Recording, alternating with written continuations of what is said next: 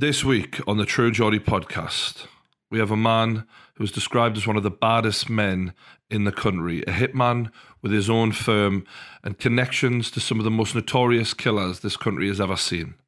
It's Bobby Cummines. At one time, one of the most dangerous men in the country, who's been known to associate with people such as the Krays and uh, do some pretty bad things, mate. But sitting looking at you now, you come across as a nice guy. Sort I, of, uh, I'm a nice guy. I no, it's nice one of those things. It's quite strange. But um, after reading up on your life and deciding to get you on the podcast, I realised that people would love to hear your story because we hear a lot about the era that you come from. Yeah. We've all seen the Kray movies and the documentaries about people like that, and you were associating with them. And uh, it's romanticised, and I think it would be good for you to sort of tell your story about what it was really like back in those days. You Well, know? Brian, what you've got to look at is people that are glorifying it weren't even born when we were doing it. So it's all hearsay and make believe and fantasy. The reality is a different ball game to what that life is. Uh-huh. You know, th- we had rules. Like if there was a contract on you, I couldn't shoot you in front of your wife and kids because I wouldn't want that done on me. Uh-huh. So if you did that, then you got punished. So, and and it was about you know people say the underworld and all that. I think it's somewhere on the Piccadilly line between Islington and King's Cross. you know, it was firms. There was different firms which specialised in different things, and it was just business. I mean, someone called me a gangster once, you know, and I didn't like that because I stuck a gun in his mouth and educated him, but, but I wasn't one of them. And uh, That's a noble way to give an education, mate. well, it, it solved the problem. You know, first you educate them. If you can't educate them, you intimidate them. And if they still don't learn out of that and try and shoot you, which they did on me, then you've got to eliminate them. Either way you do it, you know. to, oh, I would be interested to see how you view things today because like where we are I mean there's murders left right and centre around where we're even doing this podcast from right now and it seems like people are just running wild and it seems like back in the day you call it the firm it was organised it was an it was organised crime in the truest sense of the word Well, wasn't it? guns are too easily available now. You can get a replica, change the block, and you got you got a gun. So to get a gun in them days, you had to be well connected, and people had to well know you. Because what we didn't want was a lunatic running about shooting people, innocent people, because then the old bill would come in. I mean, they didn't mind if we shot each other. I mean, it was one less to look for. But if you started hurting innocent people, two, three people you couldn't do. You couldn't do an innocent member of the public. You couldn't do the media, right? And you couldn't do Old Bill because it would close everyone's business up because they would come on the manor, flood the manor with Old Bill, and no one would earn any money. And this is what I tried to explain to people. I weren't a gangster, never have been a gangster. I was a businessman whose business was crime. And, you know, to me, I didn't know what straight goers done. I weren't interested in what they'd done. You know, they lived their life. They were just part of a crowd in Oxford Street. I lived in amongst my own people. And it was that culture. You knew the rules.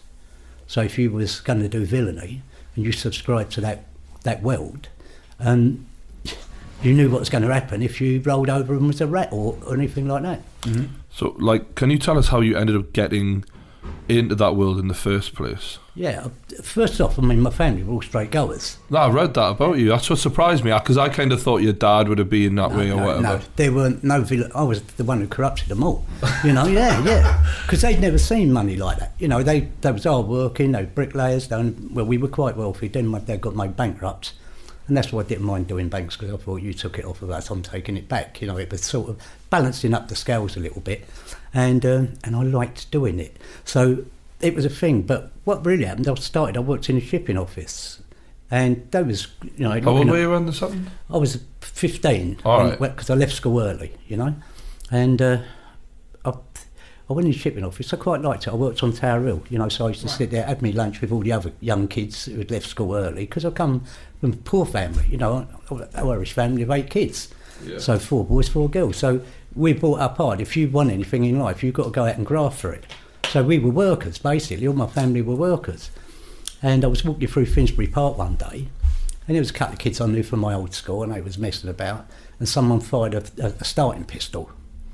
And these two old Bill in uniform from Stoke Newington went over, was pulling them and getting a bit heavy with them. So me being leery, well, I've always been leery, I went I went, you can't do that without responsible adult being here.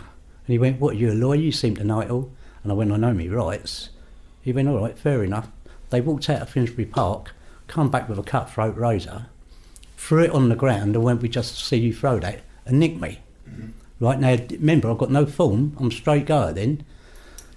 My old man comes down the law shop and, you know, my mum's broken down in tears. They're straight going family. You know, I don't want to hurt my mum and dad. We were very close and still are a close knit family. You know when you first, sorry to interrupt you, mate, you know when you first sort of thought to say this to this police officer, was there something in, because a lot of people just wouldn't have said a thing, you know. Mm.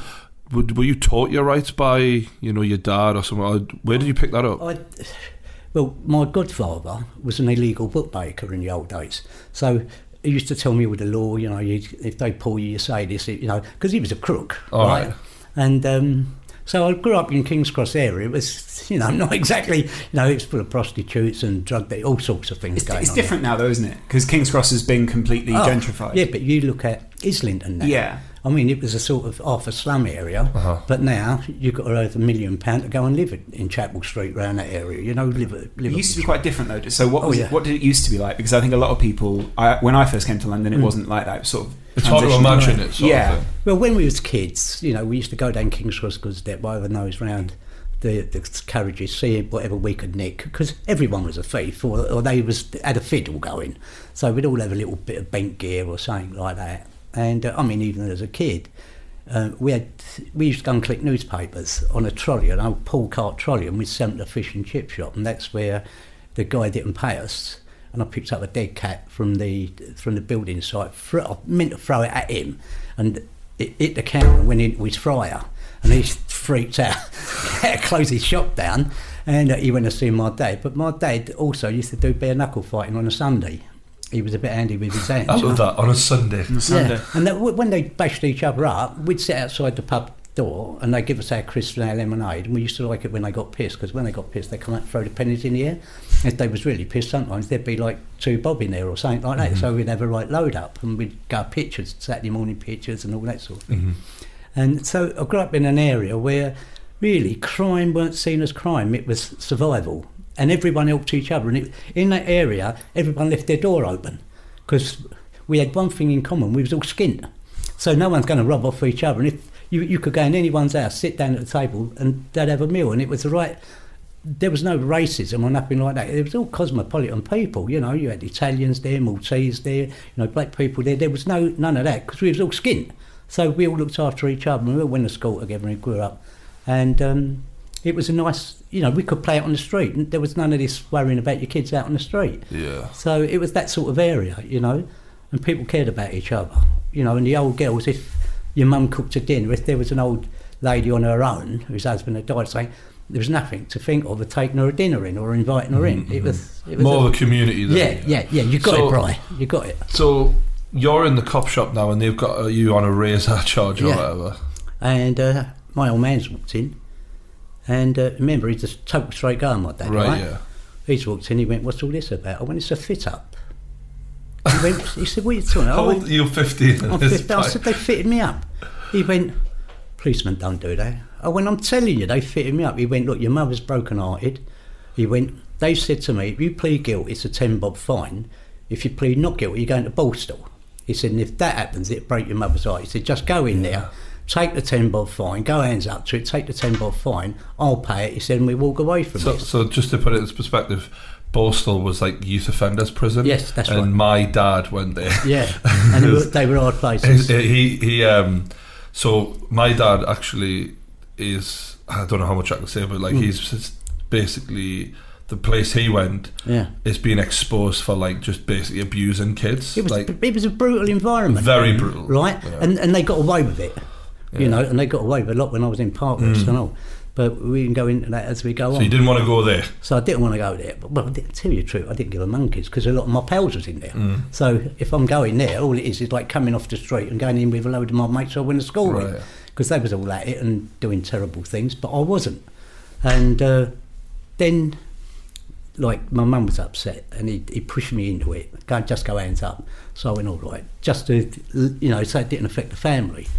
but then I've gone back to work and they've read it in the local paper and I got fired because you couldn't have a criminal work record working in a shipping office because of the invoices and all that. Right.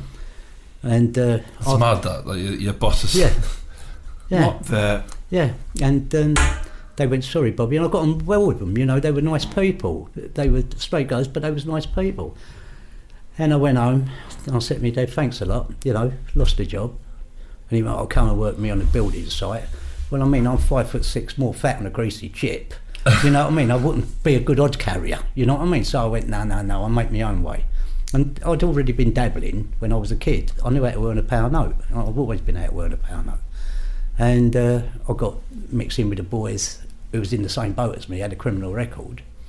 And they was doing crazy stuff, you know, really silly stuff, like putting bricks through windows and terrorising people in But up until this point, you'd never done that. So was there a part of you that was like, well, I've done, I've got a record now, so who cares? Let's go. I might as well. What went through my head, Brian, I thought, if you're going to fit me up and make me bad, I'll show you how bad I can really be. And I mean that the, I was watching the boys, and there was games then, you know, different firms from the Archway, Highbury, and all that. And we used to meet in a little Greek cafe and have our cups of tea, a bit of toast, you know, whatever we could afford. And I'm sitting there and I'm watching how it's going down, and I thought, you ain't got a clue, you know, you're not organised. And I was very good at organising things, you know. And um, I said, well, what are we going to do? I said, all right. They said, you're going to come in with us? I said, yeah, I'll come in with you. I said, but we do it my way. And they went, what? I went, we do it my way.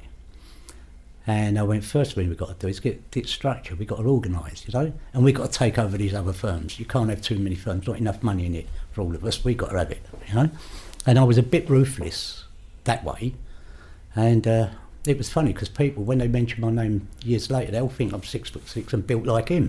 you know, they had the shock of their life when they see this little bald headed guy with plastic teeth sitting there and talking. anyway, um, I said, no. I said, what we need is proper weapons because we started having the gang warfares. And we was going out with bayonets and hatchets and stuff like that. And I thought, sod that, I'm like rolling on the floor and ruining my clothes. You know, and when you was cutting them, you was getting blood on your clothes, so your clothes was messed up, you know, really fucked up. And I thought, no, it costs a lot of money. It's easier to shoot them, right? So at the age of 16, I got, Practical. I got myself a sawn off. And it was 410 double barrel. And um, How- sorry, how do you go about getting a sawn off at the age of? well, I knew I knew people that were bang at it, older ones than me, Right. And they'd seen me doing a lot of bare violence, so they knew, you know, I could handle a thing. And I said to one guy, I went, I need a gun, and he went, well, I went, I need a gun.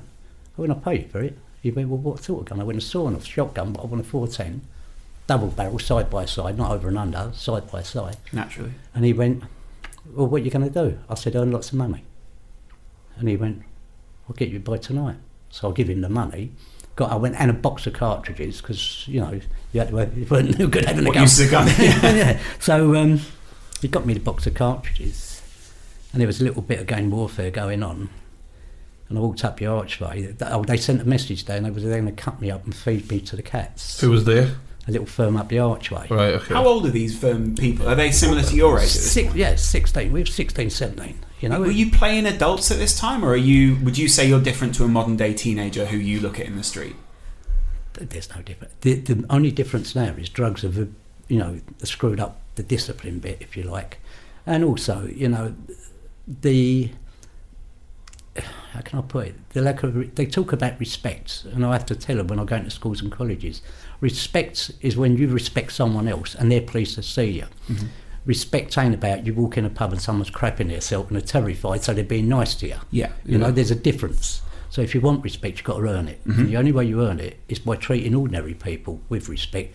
With villains, we all know each other. We know what we're capable of, and we know what each other's speciality is. So if I wanted a bent car, I know it was ringing motors.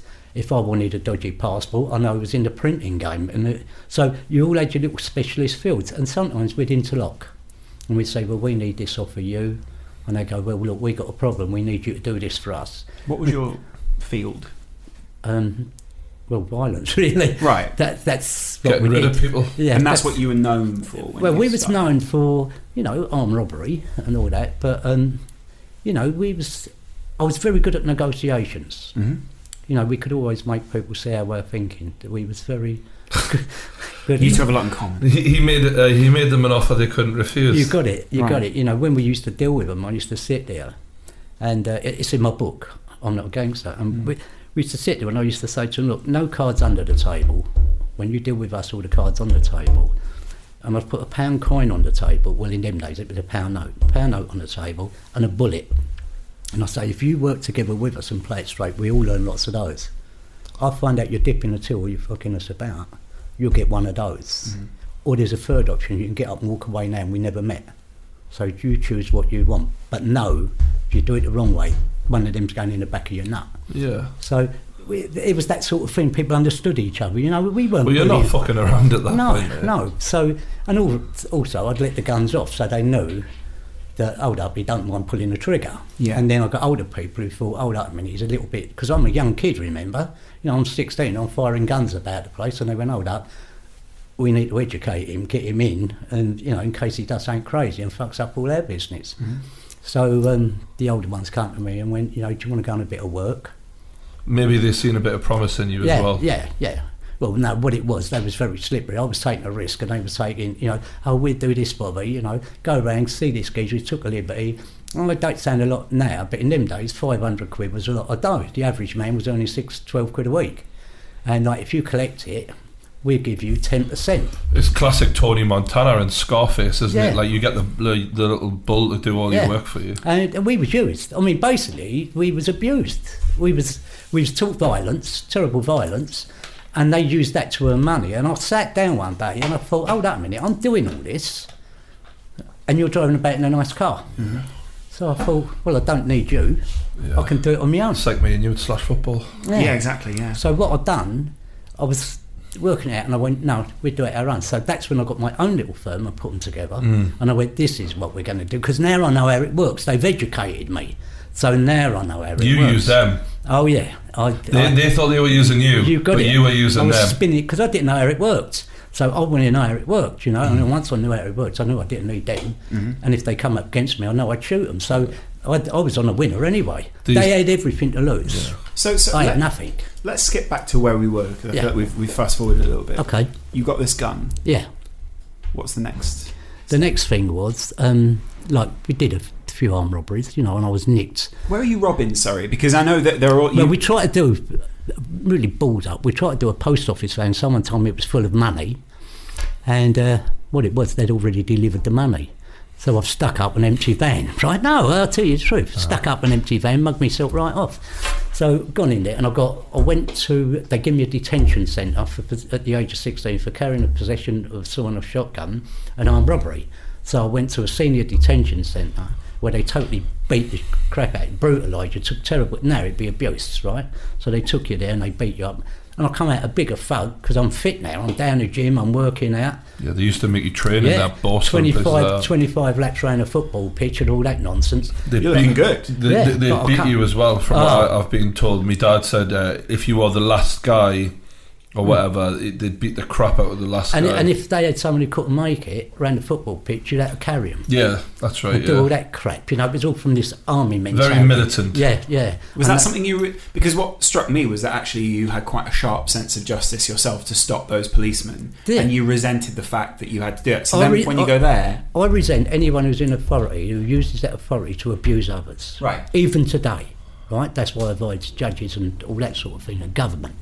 But in them days, I thought, that ain't right. And I thought, if I could get you out of here on my own, I'd smash you to pieces with a mhm. baseball bat, you know? but they was in there, gangs of them, and they'd pick on a young, weak kid and take liberties, you know, really take liberties. And they wouldn't do it if they was outside with you. So that enraged me even more. I thought, you pick your people, because I hate bullies, you pick your people who you're going to terrorise, yeah? But that taught me that as well, that violence had a voice. I thought, so that's how the government control people. If you do what we, you know, we they'll want you to do, we can put you in a nasty prison with people are going to take liberties with you. And um, so when I come out of there, because I didn't drink, I didn't smoke. In them days, I used to drink bitter lemon. And um, my dad went, well, you know, what are you going to do now? But by this time, I'm angry now because I've seen all what's gone on, you know. And I thought, I said, I'm going to put it back on him. He went, what? I went, I'm going to put it back on him. He went, what do you mean by that? I went, I'm going to run my own business, and be a successful man. I'd never told him what I had in mind because he got paranoid over the gun. He went, we're not having none of that. I went, no, no, no, it's sweet. So I got the firm together when we got out. And I went, now we do it properly. And we did it properly. And, and I looked at him, my dad didn't realise he gave me a clue one day. He said to me, do you know old George over the road who runs the restaurant? I said, yeah. He said, them little sods round the corner. He said, keep putting bricks through his window. His insurance is going through the roof. He said, you know, he's going to be out of business. Now, by this time, I'm, Extortion. I'm coming up 17 or 18. And I went, is that right? I said, how's it work, Dad? Because I love people educating me. I don't know it all. So all the education I've got has been off other people, right? Later on in life, I've read books and done degrees and all that sort of thing. But I was sitting there and like scheming. I was always a schemer. And I went, so how many times the bricks have to go through the window before the insurance goes out? He went, well, three times and his insurance went out. I thought, lovely. So what I did, I went out, met the firm, I went, I got a nice little learner. And you had all the Indian restaurants just open up and the Chinese and all that. All Is this East London? at this is all in Holloway Road, right. North, North London. And I had a bit of a bad rep then because people knew who I was and there was a firm. And so I got the kids. I went, here, do you want to arrange a couple of quid? And they went, yeah, but what we... I said, what I want you to do, see them restaurants, go and throw bricks through their windows. I said, have it on your toes. So when they done it the second time, I let them do it twice. When they done it the second time, I walked in, I went, it's terrible, what's happening to you? I said, we can stop We this. can protect you. We can stop this happening. I said, you know, you're going to lose your insurance, but we can give you good insurance that it don't come through the window in the first place because mm. you've got people sitting there, because I was always reasonable with them. I said, you've got people sitting there, how would you feel if you're sitting there having your Chinese takeaway and a brick, oh, a brick hits you in the head? I went, mm. you, it's bad for business, bad for your reputation. So they went, well, how can you stop it? I said, well, you know, put a little bit extra on the bill. When we come in, we eat free, right? And you give us a little, you know, kickback and we make sure it don't happen and it started working like a treat. And then it happened, there was kids that was going to our, our tailors, and he used to do it on the never never, like they could pay off each week, but once they got the suit, they was on their toes. So he had a big load of debts, and he told my dad, you know, he said, oh, you know, Murray, and uh, my dad told me, I went, really? So I went up there, I went, I'll tell you what, I don't want no money off you, Murray. Just give me a list of all your debts, where everyone's had your own, who they are, with their addresses. I said, and whatever I collect, I said, I'll take 25% off. But you make my suits, one every three weeks, uh, one every three months for nothing. Deal done. So we've done that. Then his mate who had the shoe shop, done same. And the business built on. He was earning more money for nothing, you know. And we used to go around and bash people up if they took liberties with them. So people see we was actually working for our money. We weren't just promising them, we was actually doing the business. And it was a business. And I saw nothing wrong in that because I'm only dealing with rats who taking liberties with people. I'm not hurting innocent people, you know, and they knew what they was doing. So that started up a good business. And then it got really heavy, and we had the triads.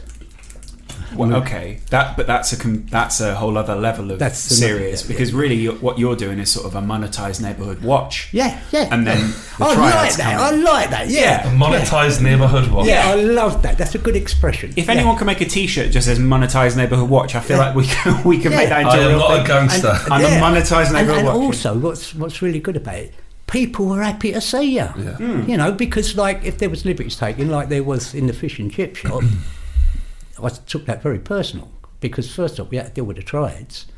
I mean, I never it. He made me laugh when I got because he was expecting someone like East Sides, right? Mm. So he sent this message down, this Chinaman, and he said, "I want to see Bobby Cummines. And so Frank came in to me. He went, "Got a Chinaman wants to see you." He said, they look like an heavy little firm. Well, I know they're from the Chinatown, Shaftesbury Avenue, that little mob. We've never dealt with them. So I, did you know anything about them at that point? I'd heard about them because when I got done for the murder, well, the manslaughter, Yeah. right, I went to prison. So I met the triads in there who was done for a load of heroin. And they were the tongue in there and all. And then you had um, the mafia in there. They was done for a £15 million bond swindle. And so we all ate together. And prison is the best place for networking? It's like that was the social media for Europe lot back in the day. yeah. So what you're looking at, where, and this used to make me laugh about London gangs. And Charlie Richardson told me, he said, you know where they're all going wrong? I went, I'll tell you where they're going wrong. This is when we was banged up, because he was my best friend, Charlie. He was the one who got me out of crime. Charlie, for those who don't know, was notorious. Yeah. Well, they called him uh, gang boss of the torture gang in South London. Mm. He was my best friend. I read the eulogy at his funeral. And um, he was really a beautiful man, very educated, where the twins weren't. Twins were thick, right?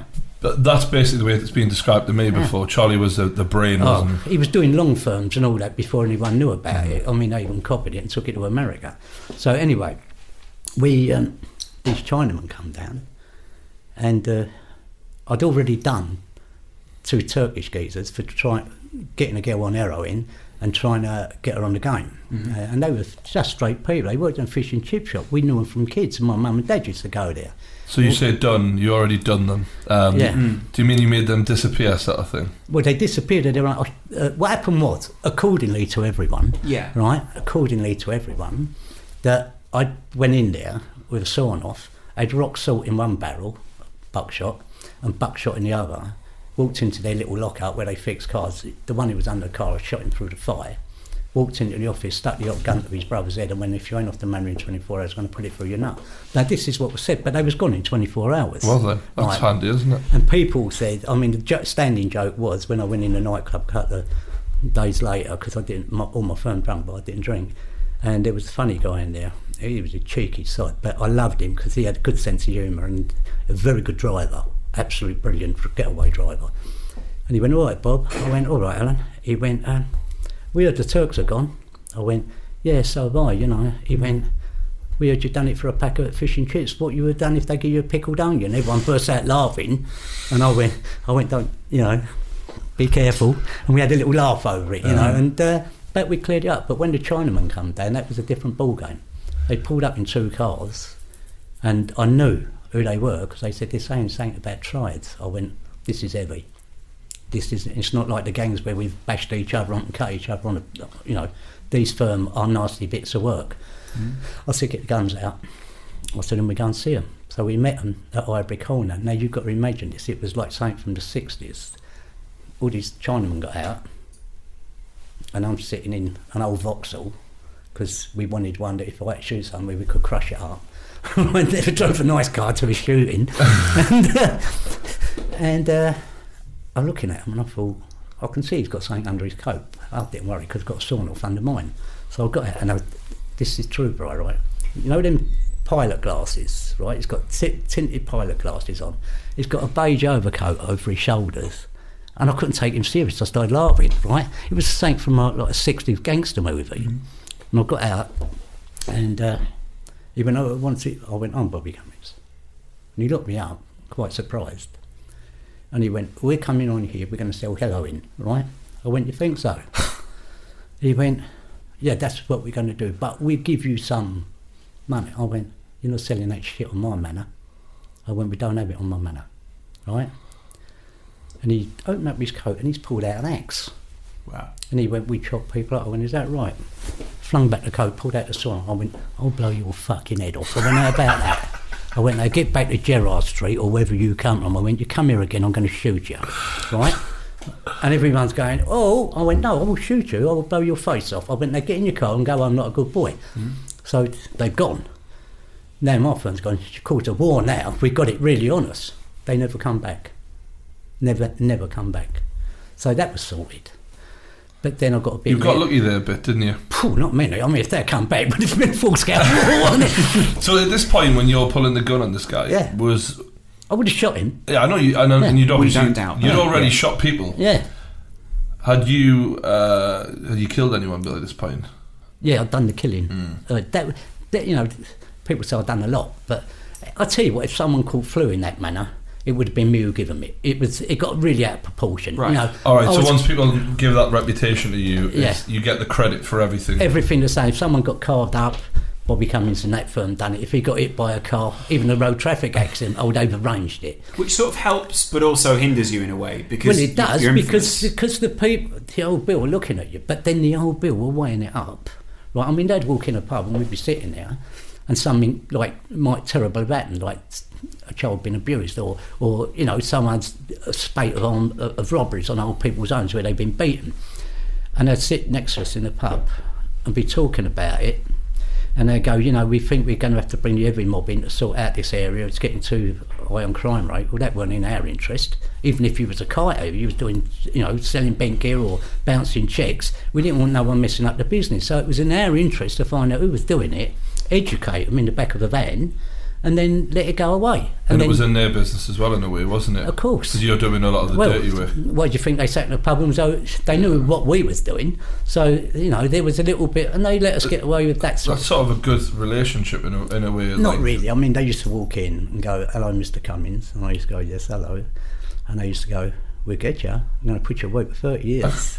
they and I went, "You got me on one bank, and I got not guilty in the Old Bailey because I'm an innocent man. I don't do nothing. I'm a straight goer." You know, I'm working a pine strip. I had a, you know, we had a good front pine stripping factory and all Right, that. okay.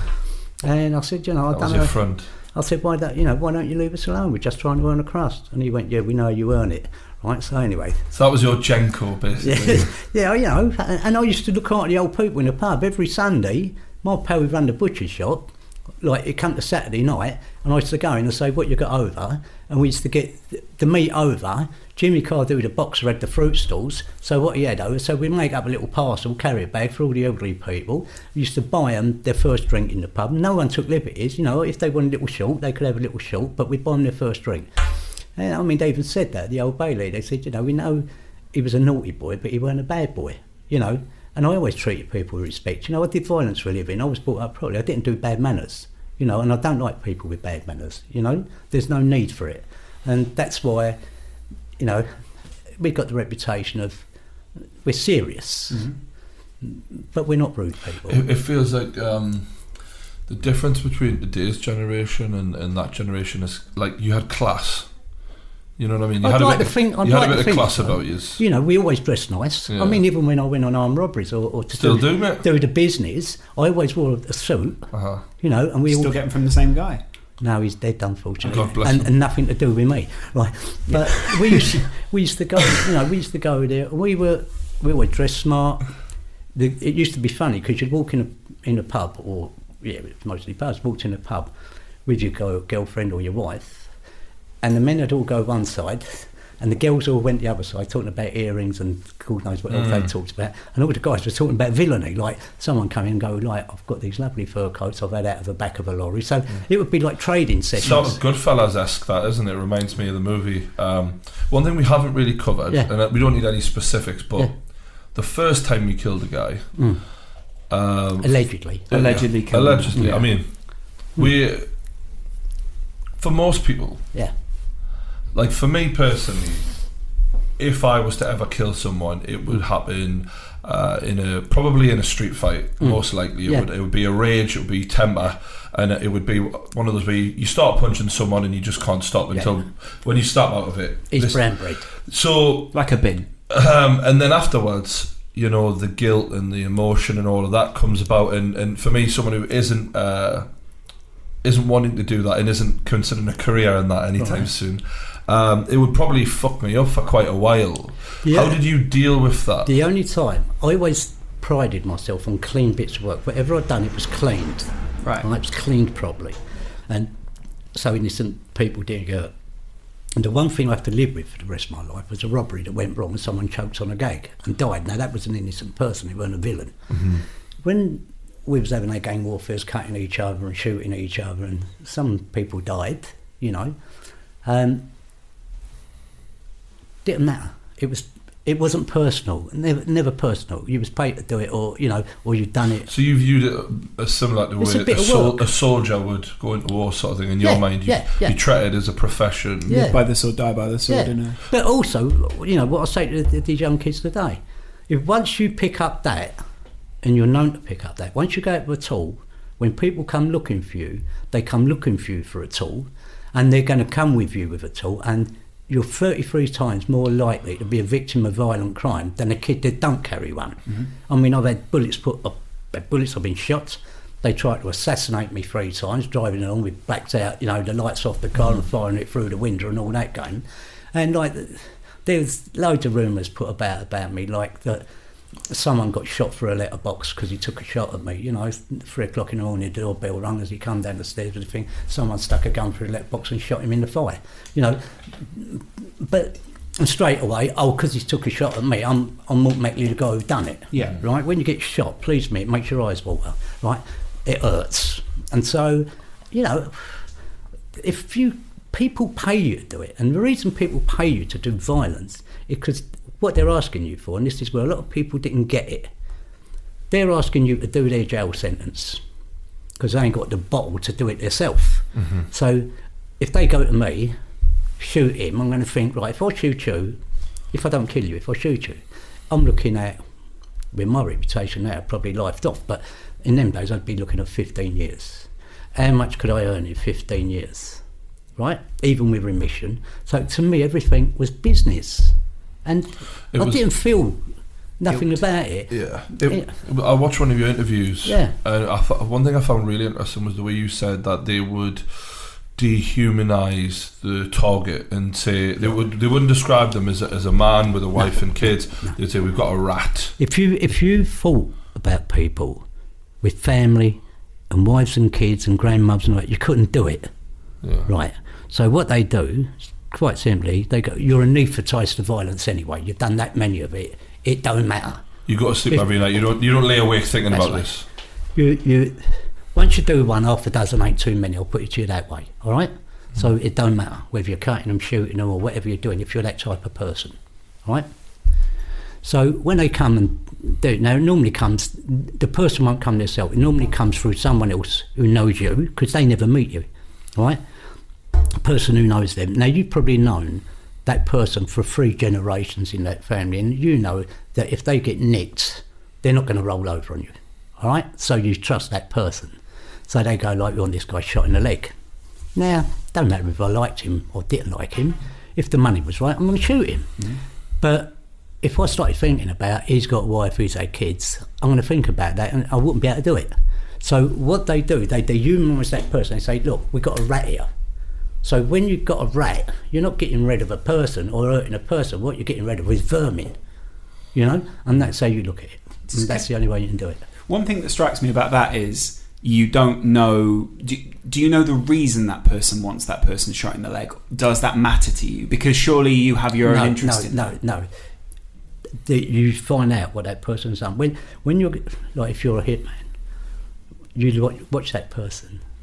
You basically stalk them. What they do, where they go, where they drink, who their pals are, because you don't want to be talking to one of their pals who's going to mark their mm-hmm. card. Right. So, and then you find a place where you isolate them, and then you can do the execution or hit, as people call it. You know, if you're that type of person, or if it's an ECAB job, you know, you you you target them, so you know exactly what time, where they go, what they're doing.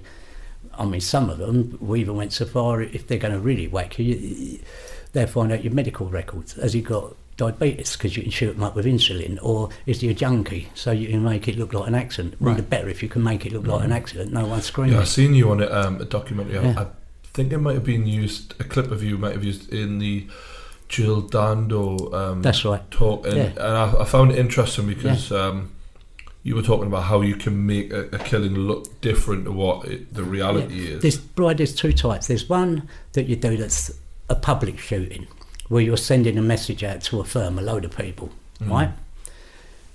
And there's also the execution. By public, you mean just in broad daylight? in broad daylight. Yeah. Right, you drive by with a car, boom, and, and you're gone. Or a motorcycle, because it's easier on a motorcycle if you're that weight. You know, Yeah. I don't like motorcycles. Your legs are too big, and you get rammed by a car Yeah. and lose a leg. So I, I always liked more solid lumps of metal around me. Mm. Um, but you look at it and you think, like, what is it? So if it's a public one, it's very rare you're going to kill someone in public. You've got to be a lunatic. Right, but you could do like shooting in the leg or jump out with hatchets and go to work with them uh, with an hatchet. As long as you didn't kill them, you know, put them in the intensive care for a little while and, you know, give them time to think it over, uh, you know. But um, then you can have the the one that, if you like, make it look innocent or do it publicly where you've got to do an execution. And like Markov, when he got done with the umbrella, the Russians were brilliant, and they are brilliant at poisons, right? So different people have different methods. But if you're going into that world, what you've got to do is you've got to be able to change your modus operandi. So if you're known for using a blade, you've got to learn how to use a gun. And if you're knowing how about a gun, you've got to learn how to use poisons. And you've got to know how to make bombs. Now, the greatest place to learn all that is in maximum security prison because you're in there with terrorists and you, they know how to make bombs, mm-hmm. right? And you're in there with drug dealers who will tell you a lethal overdose or whatever. So you, if you're that way orientated, you've got the network to be able to do that. But the thing is, you've got to live with that. And what you've got to live with, you might be the most popular person in the crowd, you know, because you're you're on the firm, you're one of the firm. But you're the loneliest guy in the world because you don't know if someone's your friend or if they're your enemy, whether they're plotting up to have You you, don't know done. why they're around you. No, no, because you might have done too many, and someone thinks he's a liability now. He's got to go. Mm-hmm. So you've got to take that into account. Also, there's reward money, right? If you've done banks and that sort of thing, where someone, his girlfriend says, "Oh, he looks lovely," and he's always smart in his suit. You know, they, they've always got money. He gets the ump, picks up the phone, clips the reward. So you're you're into you're you're watching your own people. You're watching the old bill, you know, and the odd nutter who might think, well, if I shoot him, I'll get a good reputation, mm-hmm. or stab him. So it's a it's a nightmare world, and you know, other people go to sleep with a dream under their pillow. I went to sleep with a gun under mine, hmm. and you had to worry about petrol bombs coming through your windows, and it weren't. So when people write these stories about oh how glamorous it was. And I hate people when they become experts. Like you get these social workers and psychologists and all this shit that they talk about, right? And I think you read a book about my life, right? And then you become an expert on it. Hmm. If you want to become an expert on it, come and live my life and do the amount of bird I've done, 13 years, in maximum securities, where people are getting stabbed to death over an onion, you know, because it makes me like, oh, prison's not an holiday camp. Fuck knows what holiday camps they go to, but where I went, they were slashing their wrist hanging there, helping getting stabbed to death. You know? So it ain't a nice place. And also about the Krays, you're living in your toilet in a cell, mm-hmm. right? You're living next to a toilet. Nothing glamorous in that, and it don't smell like Chanel, right? You're living in your carsy. It starts with a sh. Yeah. Yeah. yeah, you've got it in one, right? So you're in there and you're surrounded by people, especially in maximum security, like Parkhurst was Britain's Alcatraz, surrounded by water, and all the most dangerous was put in there. So you're sitting there and everyone's a potential killer. So it was the most politest place I ever was in my life because if you forgot to say good morning to someone, they'd get paranoid, think you're plotting up on them, and then they'd plot up on you. And the P in prison stood for paranoia, right? Everyone paranoid. Yeah, when you were describing your lifestyle there about how you didn't know what people were going to do, and Yeah. you know, obviously the closest. Uh, I mean, uh, don't get me wrong. I, I Hmm. know my dad was mixed up in a lot of Yeah. shit, and he ended up Yeah. in prison. But uh, I didn't live that life. But I do. You watch the TV series like The Sopranos, for example, and Ah. you see like Tony Soprano people like that, and how paranoid they seem to be mm. getting, and you can only. That- imagine, really. I tell you, there was one come out and it was really close home, and I did the thing for an Australian, well, Spark TV. Mm. I had to view the film, the uh, Pink Panther, mm-hmm. Right. yeah, because they was doing robberies all over, still are, right, doing it all over the place. And they went, "How really did Bobby?" And I tell you what, forget, I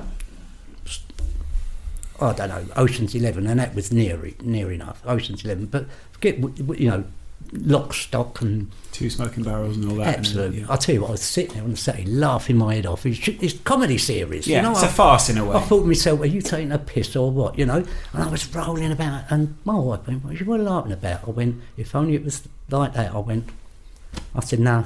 And she went, exactly what you said. She said, how do you feel when you did that sort of thing for a living?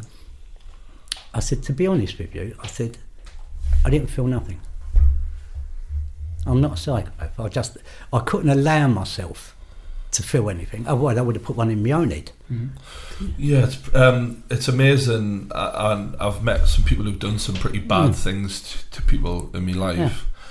And one thing I've learned is it's amazing what people can convince themselves of or allow themselves to live with in order for self-preservation. And that's not a dig; it's just you have to do that in order to get through these things. All you got to look at is Nazi Germany. Then mm-hmm. people in death camps. Now they were postmen, they were milkmen, they were bricklayers, and then butchering and murdering people in the most horrendous ways by the thousands. And by the thousands, Yeah. and coming out, going home every night and sitting down having a dinner. yeah.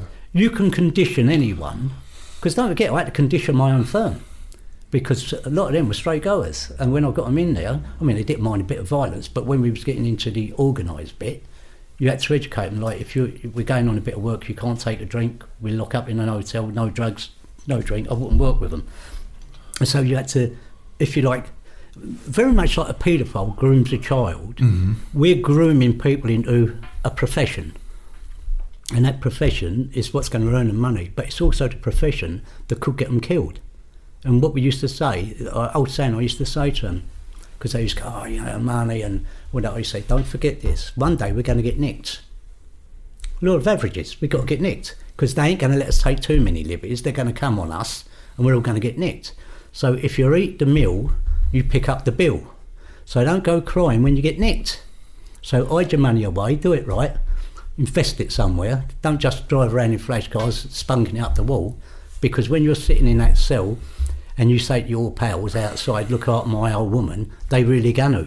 You know, and because you're going to wait for 15 years. So that's one thing I find quite interesting is you're a boss of your own crew. Yeah. How psychologically did did you find that you had to manipulate people and and or was it just as simple as intimidation with these guys? No, no, no. They subscribe to it. What I would do, Brian, I would tell them exactly. I never lie to them. You tell one lie, you've got to tell a thousand to cover that one, and you get sussed out, and they won't have no faith in you. So you tell them exactly what it's about, what the outcomes can be, right? What the rewards are, what the downside. It's like SWOT analysis: strengths, weaknesses, opportunities, threats. So you, you go for a SWOT analysis with of the business, right? Then if they want to subscribe to it, they can't say, You "I didn't didn't, know, me." you didn't tell me." Yeah. All right. No surprises. And also, what we did is when other firms didn't do it, but I made sure I'd done it. Every time we earned money, I split up equal, so there was no jealousy. No one could say he got more than me. He got more. Get a bad taste in their mouth and shop you. So they all got the same. So when we got the bird, I mean, I got the most, being head of the firm, and that's where I, I got the um really with the twins, with the Krays, because if you're the governor, we had, we had an old saying. Well, you know, I made an old saying: better one go than all you go. So if it comes on top, I take it. You get out there and earn money and look after me while I'm away. All right, that was my philosophy in my head. But when they got nicked, they was trying to get people to take the rap for them. We'd take the fraud, you take the murders. If you're going, you know, you're running a firm, the buck stops here, right? And that's where you, you So- should be. um, how so the, in terms of the timeline here, Yeah, when you're dealing with the triads and all Yeah. of that, how old would you say you would have been at that point? I was in my twenties. All right. And how long uh, was it before you did get locked up? Well, I got the seven and a half for the manslaughter. Mm-hmm. Went away. I come out. Was With- that was that not far after that the triad situation? Yeah, yeah. All right. I come out of there. Um, Was that when you met the Krays? y- no, no, the second time I met All the right. I met the Krays when I was 16 in the Old Bailey. They was up for the murders and I was up for the armed robbery with a sawn off. How, bit, how old were they at that point? They, they were in their 30s. I mean, They were in their prime sort of thing. And um, Can you tell us a little bit about? Because I know people. There's there's a mystique about the Krays. There's something about them. uh, I, I guess it's the fact that they're twins and they were gangsters Mm. Yeah. and all that. But what were they like? very well dressed, even in the Old Bailey, you know. I, I didn't know who they was at first. Yeah. And uh, they come out their cells because they was all up on trial for the murders and all Mm. that. And we was on in the Old Bailey, the old Old Bailey. Mm. And uh, it was Ronnie Kray went to me, what are you doing here? I went, armed robbery. He went, what? I went with a sawn off. And he went, you cheeky little bastard. He went, we'd probably be seeing a lot of you. And I went, you probably will, right? Forgot about it. And the copper, uh, the screws on the landing, he went, you know that is? He said, that's the Kray twins. You hear the names, but I'd never met them. I, I didn't know no man. But one thing I will give them, and I will never let anyone take it away from them. Um, Ronnie was in Somerset House Free because he was off his rocker. Mm. He was not a well boy. Reggie was in Parkhurst with us. But when my mum got leukemia, they sent her bouquets of flowers. You know, they had a thing about mums. They looked after, you know, your mum while you was away. You know, if they if someone like a family was having an hard time, they'd put a few quid out. Mm. But they never earned no money as villains. Really, they was going out every night trying to earn a few quid. Where Charlie Richardson was were fortunes. I mean, he had mines in South Africa, and that's why they was jealous of Charlie, right? Because of the money. He had more money than anyone, and they was going to go out every night basically robbing thieves as well. If you'd done an armed robbery, they'd come on the banner and go, like, we want a piece of that action. Um, and I think they had a problem. Like, Ronnie was outwardly gay, right? Reggie was a closet. And, Right. And was marrying people, never having sex with them, but marrying them for a front. Yeah, that was the rumor about his, his missus, and, and, Mm, and there she- was a lot of uh, strange rumors about her death as Yeah, well. yeah, yeah. yeah. You know, and no one to this day knows whether she did top herself or whether one of them done it. Uh-huh.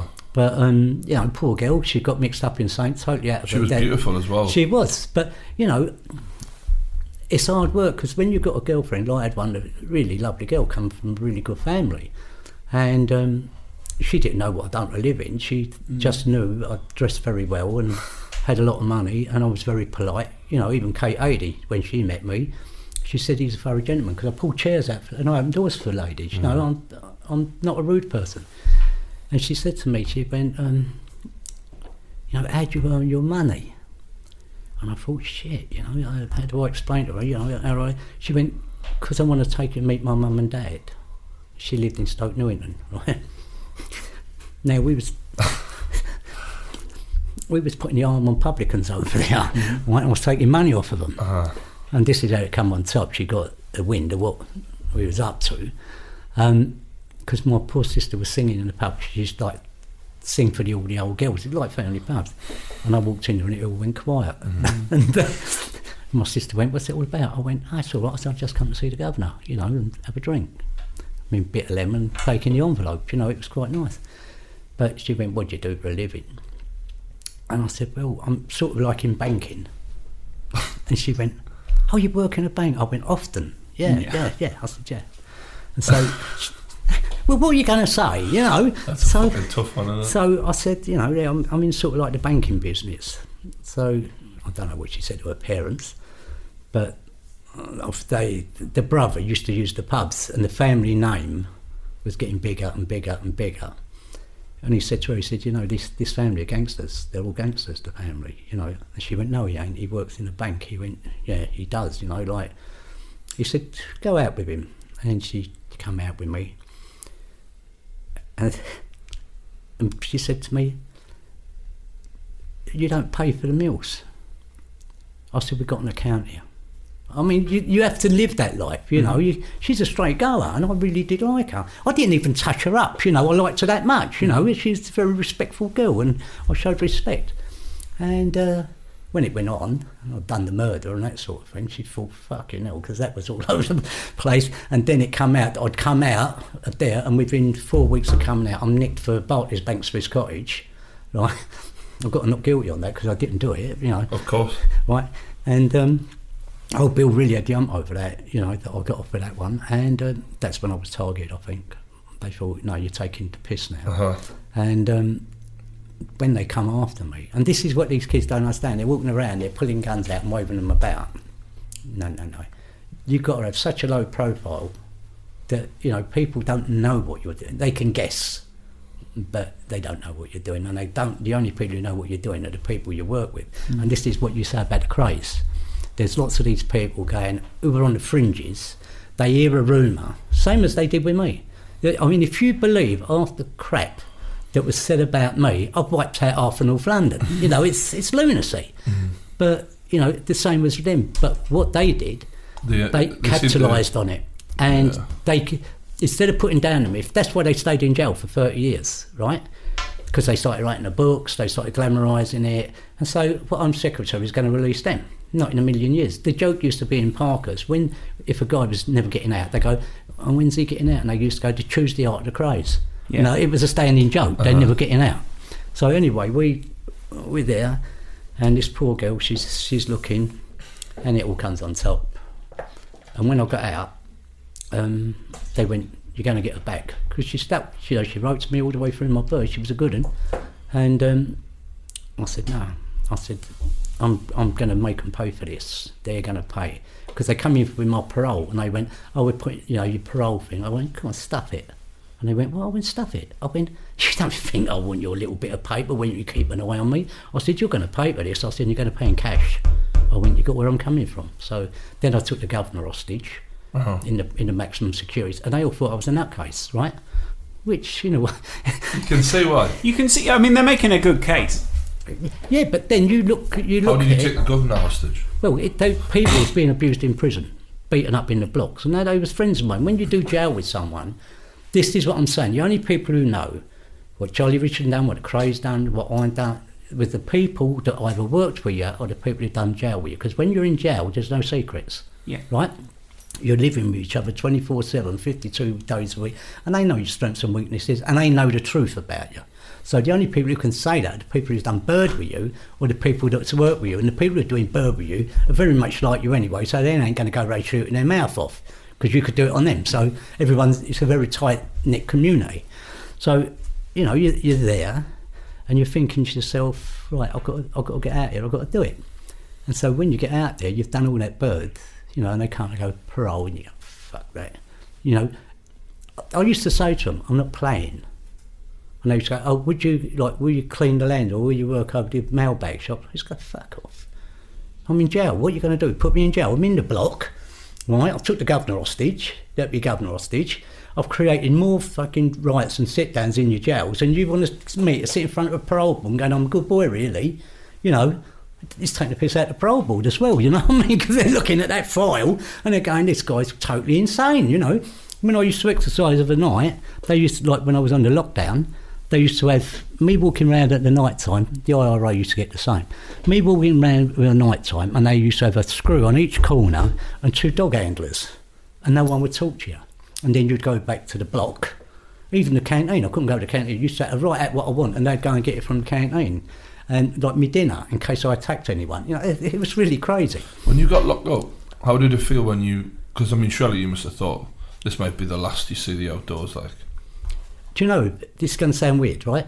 And I'm not weird, but this is going to sound weird. I mean, you're right? not normal. Thanks a lot. You're exceptional in a sense. No, no, because you look what I've done later in my life, right?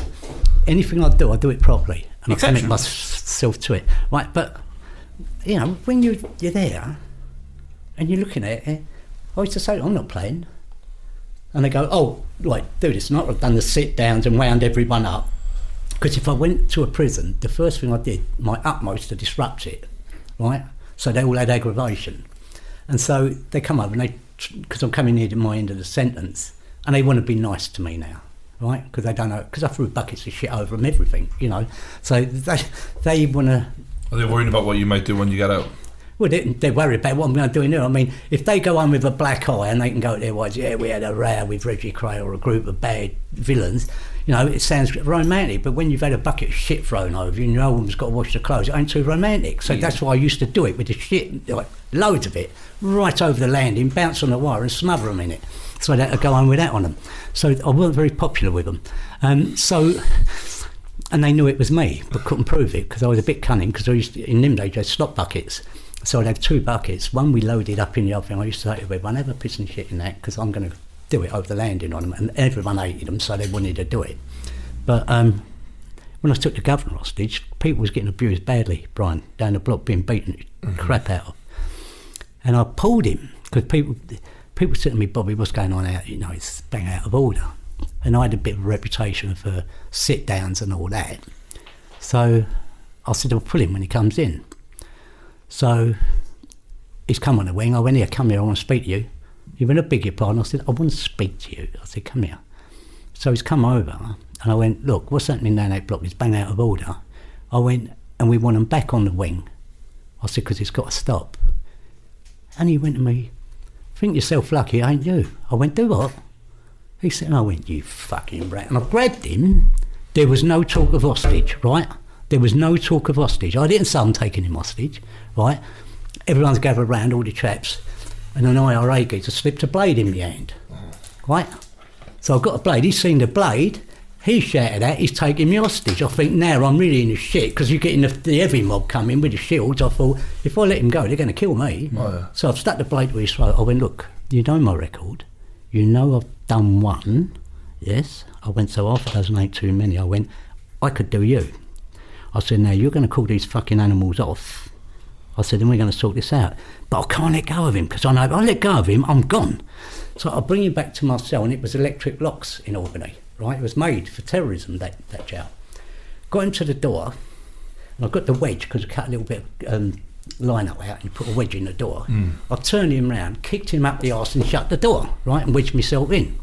So that goes on for a couple of days, and I think they've all wiped their mouth over it. Took the wedge out the door. They must have been spying through the window on me. Right? I took the wedge out the door. The doors come through and the screws lined all up.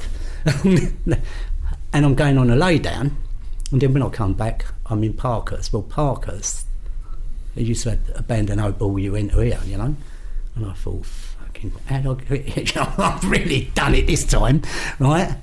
I didn't expect to be there with that mob, and uh, I thought there were lunatics in there because the only next stop from and Parkhurst was Broadmoor, mm-hmm. right? And, and Broadmoor, for those who don't know, is like the worst of the worst. Basically, it? it, it's Well, it's for, for the lunatics, wasn't Of it? of course it is. I mm. mean, you've got people in here who think they're Napoleon, and some of them think they're Jesus Christ and might want to nail you up. I mean, it's that bad, you know. Mm. They're all on medication. I mean, even Reggie Kray, when he was in Parkhurst, he used to have a thing called Largactil. They call it liquid cosh, right? Others was getting little tots like that. He could drink half a cup full, the guy. Wow. You know, and I looked like that, and I thought, this burning his brain cells away, you know. But he was like a kid, not like a, a, a silly kid. He like he was into this thing like he wanted a gang round him all the time, and they talked about setting up a mafia in England. And, and people was going, "He's fucking do that." We're earning our own money. We didn't want to be involved in organised crime, our own organised crime, yeah. But Yeah. this this he'd watch a film and he'd he saw the films like Cosa and all that, and he wanted to do that for real. I mean, you've got to be off your rocker if you're thinking that. So anyway, it, it happened that we went through. One of my pals got stabbed to death over an onion argument over an onion, cooking spaghetti bolognese because we used to cook our own food because we was always worried about what people was putting in our food because you can get a bag of sugar. You should have two bags. One you put on display and one you'd hide if you took sugar in your tea because you'd get someone to grind a light bulb down, put the broken glass in the sugar and it'd rip your stomach to pieces. So there's many ways to kill someone in jail, or you, like the IRA did with the governor. They got a six-inch nail, nailed it down, soaked it in excrement, stabbed him. He thought he just got a little puncture wound, blood poisoning straight away, and he killed him. So there's many ways that if you want to take someone out, even in there, and you can't get away in there. It's not as though you can jump on a jump in a car and drive up north or drive. No, you are locked in with serious psychopaths, and also some very clever people. So that's where the respect thing comes in. You're always nice to people. How do you stay sane in that sort of environment? Because Well- you sounds like you sounds like you have quite a good read on the situation. Right. Well, well, well, it was Charlie Richardson, and that's why I speak so highly of him. You know, he really had a brain, and he met. You know, you get lunatics in there talking about how you dispose of a body and all that sort of thing. And you can't hear that so much. Or the next job they're going to do when they get out, and you look at them and you're thinking you're 60 years of age, you ain't got another life sentence, you know, a sentence in you. You'd be lucky if you, you know, you get out of here and you've got a Zimmer frame. So yeah, no, you, you know, you've got to be realistic. It's it's a nasty little bit of Some business people just need that sort of reality. imagination. yeah, yeah. So you're sitting there, and he, he's talking all about mining. We're talking about philosophy, and he went to me, you've got a brain." He went, "What are you doing? You got a brain?" He went, "A lot of these in here can't help themselves. You know, we got people in there who've murdered their kids. All sorts of crazy people in there." He said, "You got a brain?" He went, "Why don't you use the brain?" He said, "Because if you go out here and do what you're doing again." Two ways you're going to end, well, three ways you're going to end up. He said, either the old bill going to shoot you dead, another firm going to shoot you dead, or you're going to do life imprisonment and never come out.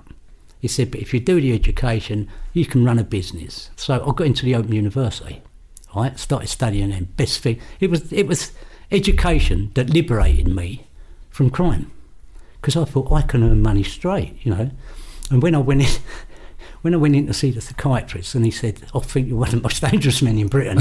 he said, "And uh, you, you've got an uh, antisocial behaviour order and all these labels." And I thought, "Yeah, and you're the same guy who was caught in Parkhurst Woods running around naked with your poodle, right? And fucking diagnosed yourself as like having a breakdown." And he was he was meeting people like the Ripper, Brady, all that firm, Yeah, right? Fucking that is a fruitcake, the guy, right? yeah. and uh, it was all over a Mars bar. Anyway, I his, he had a Mars bar and, a, uh, and, and an apple on the table, and I f- he went there, and I thought it was a test, you know.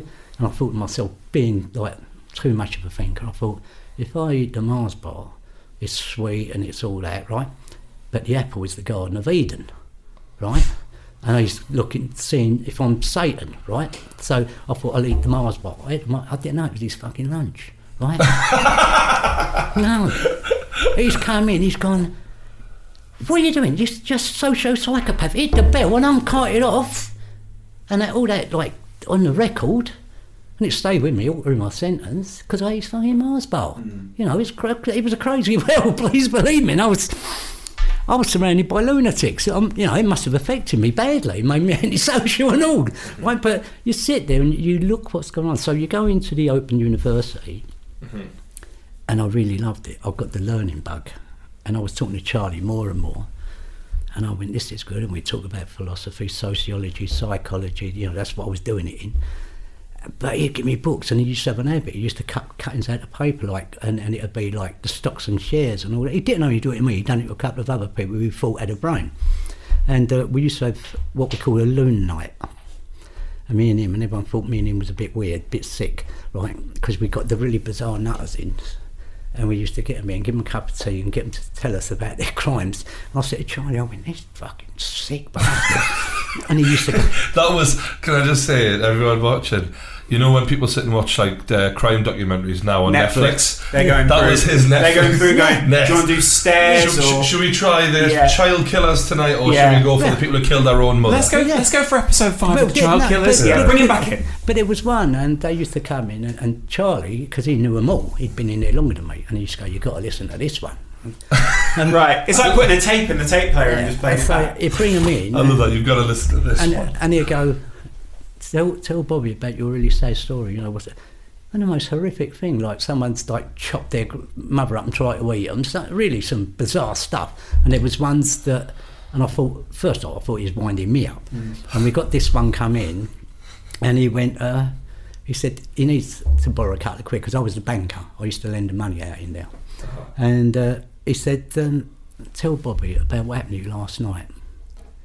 So I went, out last night, what's happened last night? He went, well, you've got to lend him a fiver. He said, because they want to go and get a bit of puff, because, you know, there's all that. So I said, well, I don't know shit what he does, but I want my 10% interest back, 'cause we used to buy the canteens off him, so we lived well.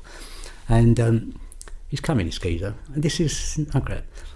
He said, well, he said, I'm sitting there with a cup of tea, right, with Charlie at the other end of the table, and this lunatic and his mate there, and he went, an angel come in my cell. I went, do what? He went, an angel came in our cell. I went, "Are you, I said, what you want? I said, you taking it? He went, no. I said, well, what's this angel look like then? He said, he had big wings, he had bronze feet and fire coming out of them. I went, you're taking a piss, ain't you? I said, you're having a laugh with me or what? And I'm getting a bit angry. Like, I think he's coming in to con me out of a fire. The other lunatic next to me went, no, he ain't, because I saw it as well. Yeah, brilliant. And I went, give me his fiver. and Charlie went, that ain't the best one. We've got another one coming. And it, we used to do it on a Thursday night because it was boring Thursday. So we used to have Loon night on a Thursday night. We'd have something to eat and we'd have the entertainment value. Did they know it was called Loon Night? No, no, that was me and Charlie. Yeah, right. joke. They used to think that five o'clock every Thursday. He used, Yeah. he used to say, you know, Bobby's studying psychology and sociology, so he'd like to know all the ins and outs. Right. Some of them even booked their depths in, where they chop people up and put an head in a in a basket. Deck. And all. Make a deck. Yeah. We should get them to do our portfolio. For Yeah. I tell you, it was, uh, it was unbelievable. And so th- that sort of thing happened. Uh, and then when I got out of prison, um, no, first I, I went to, because before you come out of maximum security, you go into a BCAT and, you know, so they phase you out slowly because you've done a lot of birds, so, and they think you're a little bit nuts anyway. Right, so they send you to these, and I, I got a job i- as an education orderly. So basically, I sat in there because they did because I'd already caused a riot in this prison, so they didn't want no more of it. So they gave me a nice little job where I could sit over in education, watch all the television, and read me books, which suited me. And I married the prison librarian. Oh, is that who you're with now? No, I'm with my Japanese wife. Now, this is my first wife, right? Oh, wow. So I married the prison librarian. So she said, What was she like? Oh, she's a beautiful person. Mm. I couldn't say a bad word against her. When we, what happened was we, we got together. She loved my poetry because I write a lot of poetry, and that's how I kept my mind going. Romantic. See, No, I didn't have you down for that, A lot of it, a lot of it was what was happening around me. Right. But I also am a romantic. I mean, Loon Night Thursday. Yeah. so this one I call. yeah. Crazy. Sit in a cell. so so we we sit there and I come out and it was either go back to London and go back out. I mean, they pulled the car up, I had the Rolls Royce and all that. Yeah. And there she was outside the door with a little flower dress on, come and live in Kent. And I thought, I'd, I'd already had it in my head, I'd had enough. Because I thought if I go out there and go, I've got to either go to war with people Yeah. and look, go back in there or get shot or whatever, what Charlie said, or maybe I could do it. So I went with Bert and I tried to get jobs. I mean, I was packing shelves in Tesco's the night time. I'm Yeah, I really trying that, to, mate. I trying couldn't to go- believe it after the life you'd had. Yeah, Gone trying- from that to packing shelves. Yeah, but yeah, you know, because One, we got a baby on the way, so I thought no kid of mine is ever going to sit in a visiting room looking at me over there. No, that ain't going to happen in my life. That, was that your first child? Yeah, yeah, yeah. It's amazing what um, you know having a baby on the way can do for a man, isn't it? It's it was the most beautiful thing that happened in my life. You know, this little fat baby, and I loved it. right? and um, every week, I wouldn't let no one hold her. I was really over the top possessive. I was going, no, she- she- I'll carry her for miles, you know. And uh, sport her rotten, really. But um, worked hard. Then I had this mug in Tesco's following me around, like with the, you know the price guns. And you know you've got a 19 year old kid with a plastic wallet and he thinks he's like running the show. He thinks he's like Donald Trump. Yeah, I, I remember when I worked. Uh, I worked in a, a Morrison's when I was a kid, and there was like obviously I was like sixteen, and there was twenty five year olds who were like career heads, and their managers. They were we're management. I'm like. No offense or nothing, anyone who works, but I'm like, you're a manager at Morrison's. You're not, you're nothing special. Not calm, ITI, calm the fuck down. you know what I mean? Just chill. Oh, man. Everything's gonna be put on the shelves. Don't worry about it. That's their own little firm, though, isn't it? Tesco's have got the firm, Morrison's got a little firm. We're they're all gonna do those Yeah, up the exactly. road. We're going to do those. gonna have 'em. Those guys in that fucking Tex- Tesco Express, I'll have them. Do you know what I mean? Our tomatoes are way cheaper. And what he said to me, he went, um, the price gun, you know. And I noticed, like, I'm a small guy. Hmm. He's giving me the big dog food, all the little birds in there, he's giving them like the crisps, giving me the dog food and all the gear. right, yeah. And he went, he come round and like showing off in front of the girls. And he went, um, now he knows nothing about me because I've got, Oh, a- he fucked I've got, up. a, I've got a dodgy, I've got dodgy uh, CVs because I made them up myself so I could get a job. Because I tried getting it straight, I had to tell lies to get a straight job. Has right? no idea So who you I are. opened opened up loads of these building companies that had gone defunct. Told the people I worked for them, and so when they sent the mail out, it was redirected to me because my page, pals used to get in post on me, and I'd write myself a brilliant CV and I've got the Hmm. a good, interviews. a good, um, Incredible reference. Yes, an amazing reference. So I'm working there with this mug. Hundred pound a week I'm earning, right? Stacking this dog food. So I'm not the happiest bunny, bunny in the world, but I've got a beautiful daughter, a lovely wife. So I'm Trying to do the right thing. I've wiped my mouth that many times, my lips nearly worn out, right? So I'm there like that. And he's come round about, he went, You've got to learn how to use a prize gun properly. I thought, fucking prize gun. I could show you how to show you with the real thing. Mm. Anyway, it went a little bit too The far. sewn off. Right? Get the Sewn sewn off off. gun. So it goes bright, it goes a little bit too far. It, it almost becomes like a little bit of bullying. So he's walking round and he's gone out in the back warehouse where they had the freezer. And I thought, fuck you, I'm going to put you in your place. So I've gone out there and I've got him in the freezer, right? And I went, you ever fuck with me? I said, see them hooks there? I'll hang you up there and I'll cut your ass with a butcher's boning knife. I went, and I'll cut your eyes out while you're looking at me. Now you know where I'm coming from, all right? Now fucking get off my back, right? And then I left him. Hmm.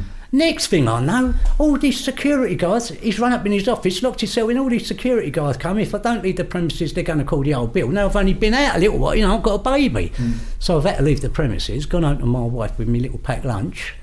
And she went, You're home early. I said, I, d- I, you know, I think I got the sack. She went, What happened? I went, Oh, a dispute at work, right? Couldn't break her roll, wasn't it? So, Dispute. right? so I'll put you on that hook Right. and I'll cut your eyes out while you look at me. right? Tiny so, dispute. so, you know, that brought back the old bad feeling in me. You know what I mean? And I thought, I'm trying to go straight. I'm on a mug job, and I'm being intimidated by a mug, right? So I thought, no, I've got to get a better job than this. So I needed to get myself some more better references. So I've done that again, right? And I wound up getting some good jobs. And in the end, I wound up being a purchasing manager for Van Gill Systems, one of the biggest Dutch companies over here. Are the oh, you going by the name Bobby Cummines? Yeah. Yeah, yeah. All right. So when I get there, they go, no, in the in the things it's Robert Cummines. I never used Bobby Cummines because I knew now that they had this bloody internet thing where you can check people out. the last thing I wanted them to do was someone think, oh, Bobby's a nice guy. We type his name in there and that come up. No, no, no, no, that weren't going to happen. So I get these nice jobs, and then it was a probation officer come to me and said, um, Bobby, you know, you, you've got powerful jobs now and you're running your own companies because I had, was running different companies at the time. My own companies, all legal. Mm-hmm. Wouldn't touch anything bank because of my little girl. So I'm running that and uh, he said, will you volunteer to help young kids in trouble because you've been there, right? and he, he was my probation officer, well, the parole officer in the nick, the last nick I got from. And me and him got on really well. He was there when my mum died, right? So, and he was kind to me. So, you know, I don't forget kindness, you know. So anyway, I do this volunteer thing for SOVA, associate of voluntary uh, associate voluntary associates, and I get volunteer of the year. And I said, you give me the ones that no one else can handle. All right. All right, so you spoke to the real kids with issues. The, the kids listen. that I looked at them and, and they're beautiful kids, you know, but people filled their head full of nonsense and they was reading these books and thinking crime was great. And so I told them the truth, Bri, you know. I said, it ain't that great. If it was any good, please believe me, I'd still be doing it and no, I'm not, right? So I got on well there. Then I thought more about it and it played on my head, you know. And I'm hearing people talking to mums where their kids are going to, you know, going away to young offenders institutes and all that. And I'm sitting, I started up a charity, me and my mate, with six quid in my garage, and we turned it into a national charity. And uh, it worked well. I was going into schools, colleges. Is that Midas? No, that that was unlock. All right. But the thing I'd done wrong, a lot of um, blue rinse, you know, middle class people come in, and the trustees board and all that, and they, I didn't. They wanted the right policies and all that. I actually wanted to deal with my people. Cause it's- Yeah, you wanted to do the. well, the thing is, Brian, it's my kids that are dying on the streets, my mothers that are crying in those houses in them slums, and the politicians that are still lying. And that's what I said. I said, they're, my, my kids are crying, the mothers are crying, and politicians still lying and doing nothing about it, papering it up with people who know nothing about our world. I mean, if you want to live, know about poor people, go and live in a poor area, right? And if you get a politician, I hated the corruption, right? You've got politicians fiddling their expense accounts with duck ponds and all that. Yet if a mother on a council estate fiddled her benefits to get her kid a pair of shoes, she's doing three months. Mm-hmm. It's They- insane, isn't it? But no, it makes me angry. And I tell you something, you know, I was in the House of Lords, and this this is one thing that everyone laughs at. I'm in the House of Lords, and the Lord can't now. I was a specialist advisor now because they've seen what I'm doing on So your charity work's got you in a place where people are now pointing you out as a guy who can be Yeah. asked about this. Yeah, and, and I'm doing conferences for the Ministry of Justice. I'm doing motivational speaking. Um, we're packing the house out, right? And people are going, this this guy doesn't. So this has transformed very quickly. Yeah, then. yeah, yeah. So I'm up there doing that. So I'll go into. I'm on John. I'm on the House of Commons Home Affairs Select Committee as an, a specialist advisor. Then I do the uh, House of Lords uh, evidence for education because I've always pushed education is liberation. I've always said that, and I want our kids educated out of slum areas and that sort of thing, right? So I'm there, and I had this law come up, and uh, I couldn't believe it. What he said to me, he went, um, Bobby, I said, yeah, what's that? He went, from where you come from, because I'm a piece of shit, from where you come from to where you are now, this is in the House of Lords, I'm sitting there on this thing, and I'm looking at him. He said, how do you feel? I said, how do I feel? And I thought, right, you bastard. I went, I feel really at home. He said, do you? I said, yeah, I've dealt with gangsters all my life. That guy's never spoke to me ever since. Yeah. Every time he sees me now, he ducks it and goes. Because you know the game, what's really going on. Look, you know, I, I said to someone one day, they said, Joe, about gangsters. I said, look, look, there they are, all in the House of Parliament. I went, I've never chopped a kid's hand off to cut rubber out of trees. I've never dealt in slavery. I didn't have people working in the fields cutting sugar down for me, and if they didn't do, put the whip across their back. I said, and I didn't sell, try and sell opium to the Chinese. I went, but all them sitting in there, that's their money. I said, they're all pimps. That's all their money. I went, Let's not even get on to why they went to Iraq, etc. yes, of course. You know What, what I mean? why do they have wars? Who earns money out of wars? Mm. Yeah. arms dealers. Mm. And instead of, instead of spending money on creation and the National Health Service and all those things of kids, right, they invest it in bombs to destroy us. So what sort of psychopaths you got in there? And they call me a bad guy. I tell you what, if we go to webinar, I'm going up with a few of them, I'd look like, well, here go to me, shake hands, but we come in and have a cup of tea. Mm-hmm. Mm-hmm. Well, actually, that's kind of what they did because they give you an OBE. Well, that, that was amazing in itself, you know. so how did that come about? Well, first off, I was made a Life Fellow of the Royal Society of Arts mm-hmm. and um, and Commerce. All right, so that was the first letters behind my name. Then, because I promoted the Open University so much, and I did it at Number Ten Downing Street, and I did it throughout prisons, I was awarded an honorary masters at the university um, honour. And then we get this letter come through, right, about the OBE. And I thought, first off, to be honest with you, George, right, first off, I thought, let's cut my pals, done a wind up, and they're taking the piss, right? No, this is what I thought, right? OBE, right? So Deborah, my secretary at the time, she went, no, this is real. It's got all the stamps. This is a real deal. Even the envelope's got the stamp on it. I said, phone them up. So she phoned Give the up, Queen a ring. right? They, so they phoned up the Chancellor's office, right? And I said to them, look, this is Robert Bobby Cummines here. I said, I've just had this letter. I said, I think it's a prank. I said, um, about an OBE. And they went, no, you know, we'd like to put you on the New Year's honour, honours list on 2011. They went, will you accept it?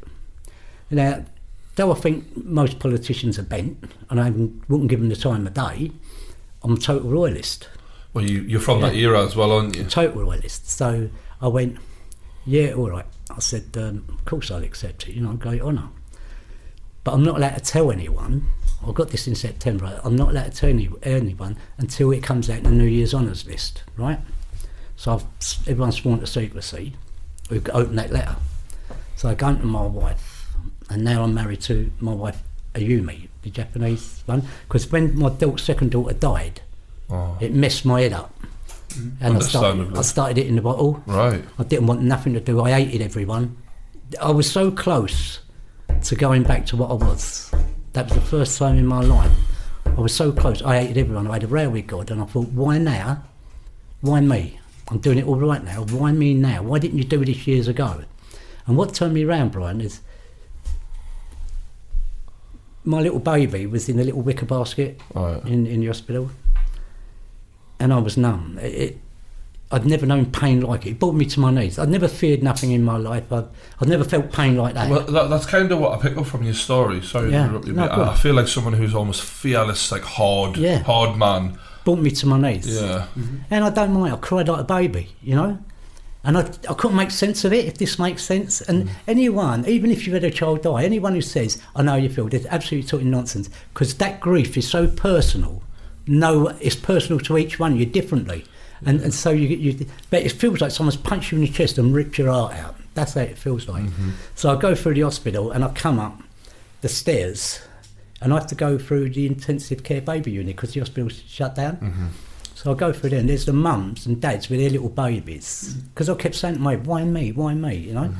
Because you don't expect it to happen. It happens to other people. It never happens to you. You read it in the paper. Yeah. That's it. And uh, I walk through and I see these, these mums and dads sitting with their little babies, you know, in these cubicle things. And a really weird thing happened. I thought, why not me? I wouldn't wish this on anyone else. I really wouldn't wish it on anyone else. And it seemed like something was lifted. And I go into the chapel, and then the priest comes in, and he went, "Do you want to kneel down and pray?" Now the thing is, I could smell booze on his breath. I got my baby there, and I went, "I tell you what, you fuck off, or I nail you up like your governor." I went, "You got me." I went, "I would really hurt you," and he's gone out the door. But I'm sitting there on my own, right, with this little little baby in this thing, and my head completely went, you know. And I come out there and I bought myself a big bottle of brandy. And I don't know if you've ever tried it. Try to get pissed and you can't.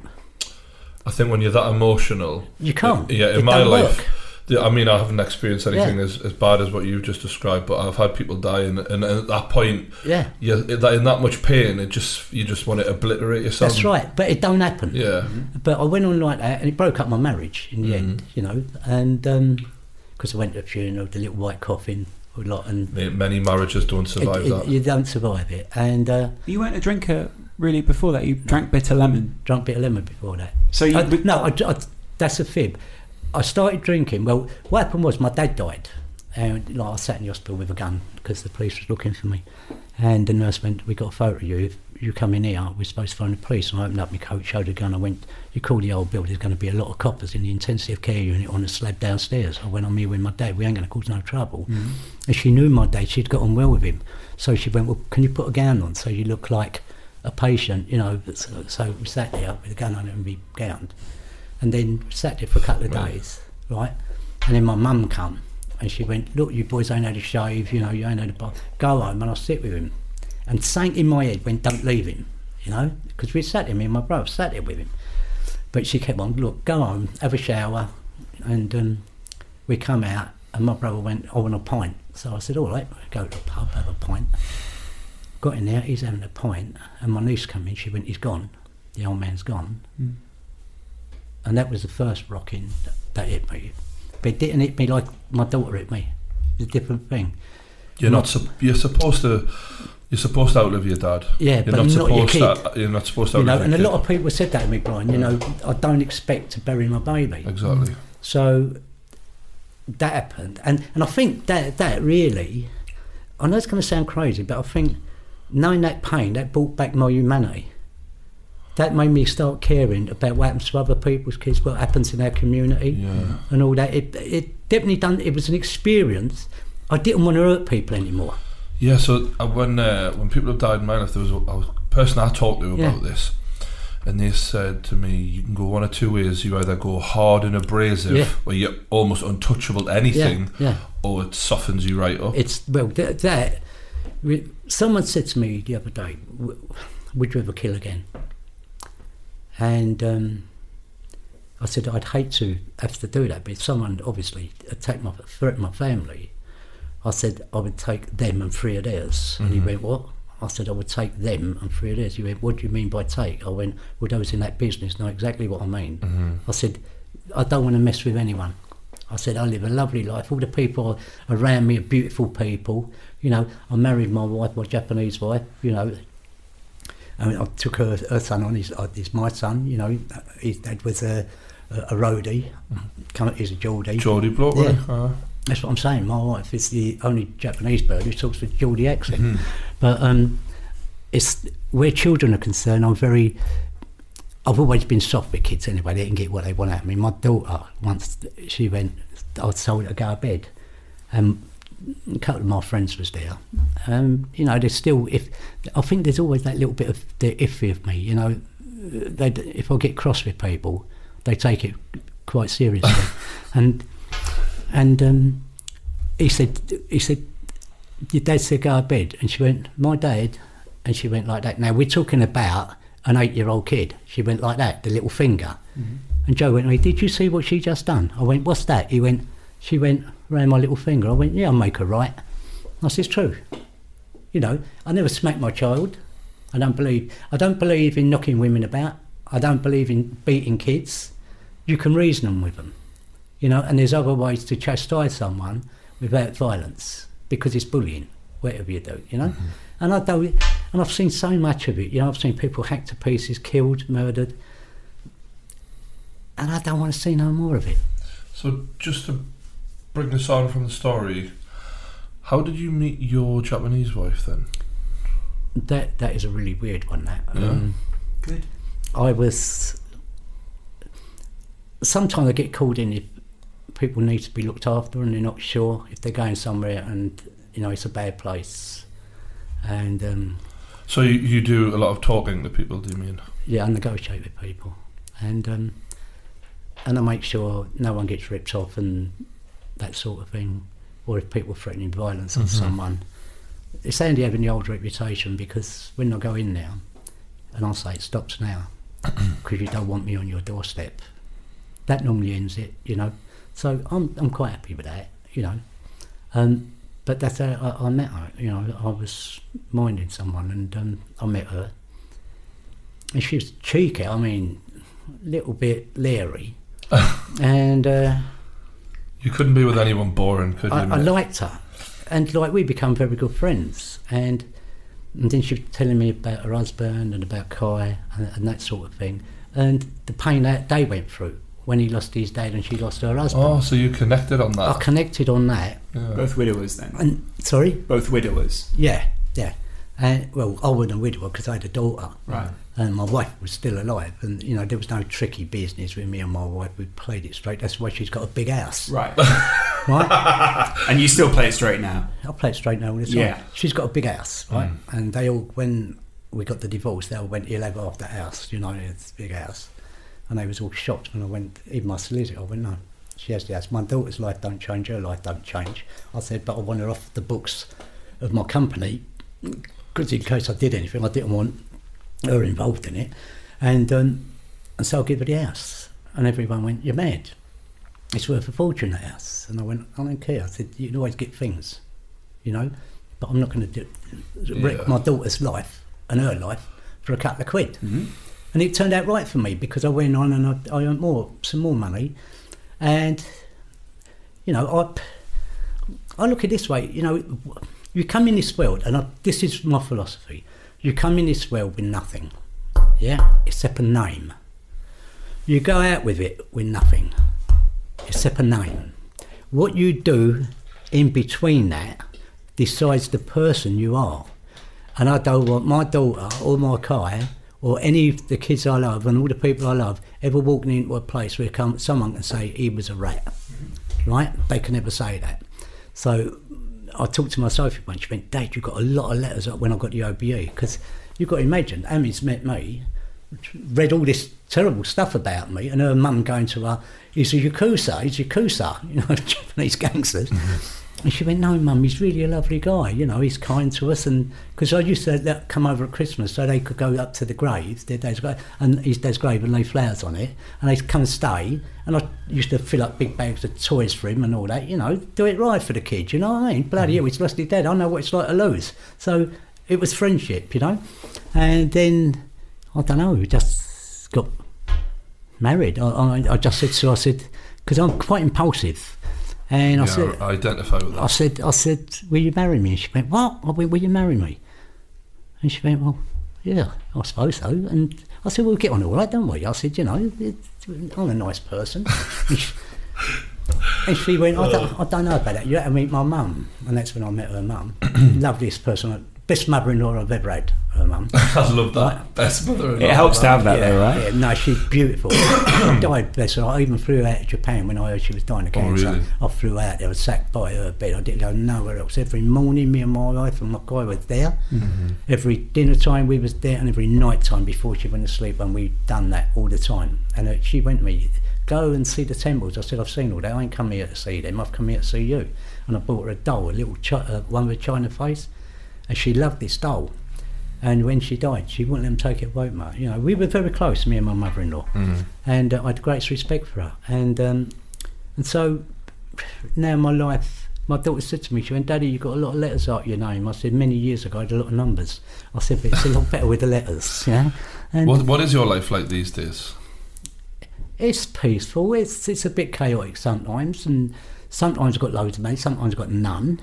Um, it's I, I'm very good at getting money. I'm not very good at keeping it. Yeah. I'll give it away. I, am identifying with you here. I'll give it away. I mean, someone. I'm a. I mean, I'm not a sucker, but like if a kid wants something, like, and, and I know their family ain't got it, and I'm, and they're friends of me, you know, because I don't see, I don't have friends anymore. I've just an extended family, Mm-hmm, right? Because I'm a good father to all their children, and so if they're going, oh, like she needs this for school, I don't say, well, I'll just go and get it. Mm-hmm. And uh, if I want to buy a bit of jewellery, like they've all got crosses, right? Mm-hmm, Every one of them got a cross. My jeweller must think I'm a religious crank because I keep getting crosses for the babies when they're born. And I always say, when I'm not there to protect you, he will, you know, and that's how I am.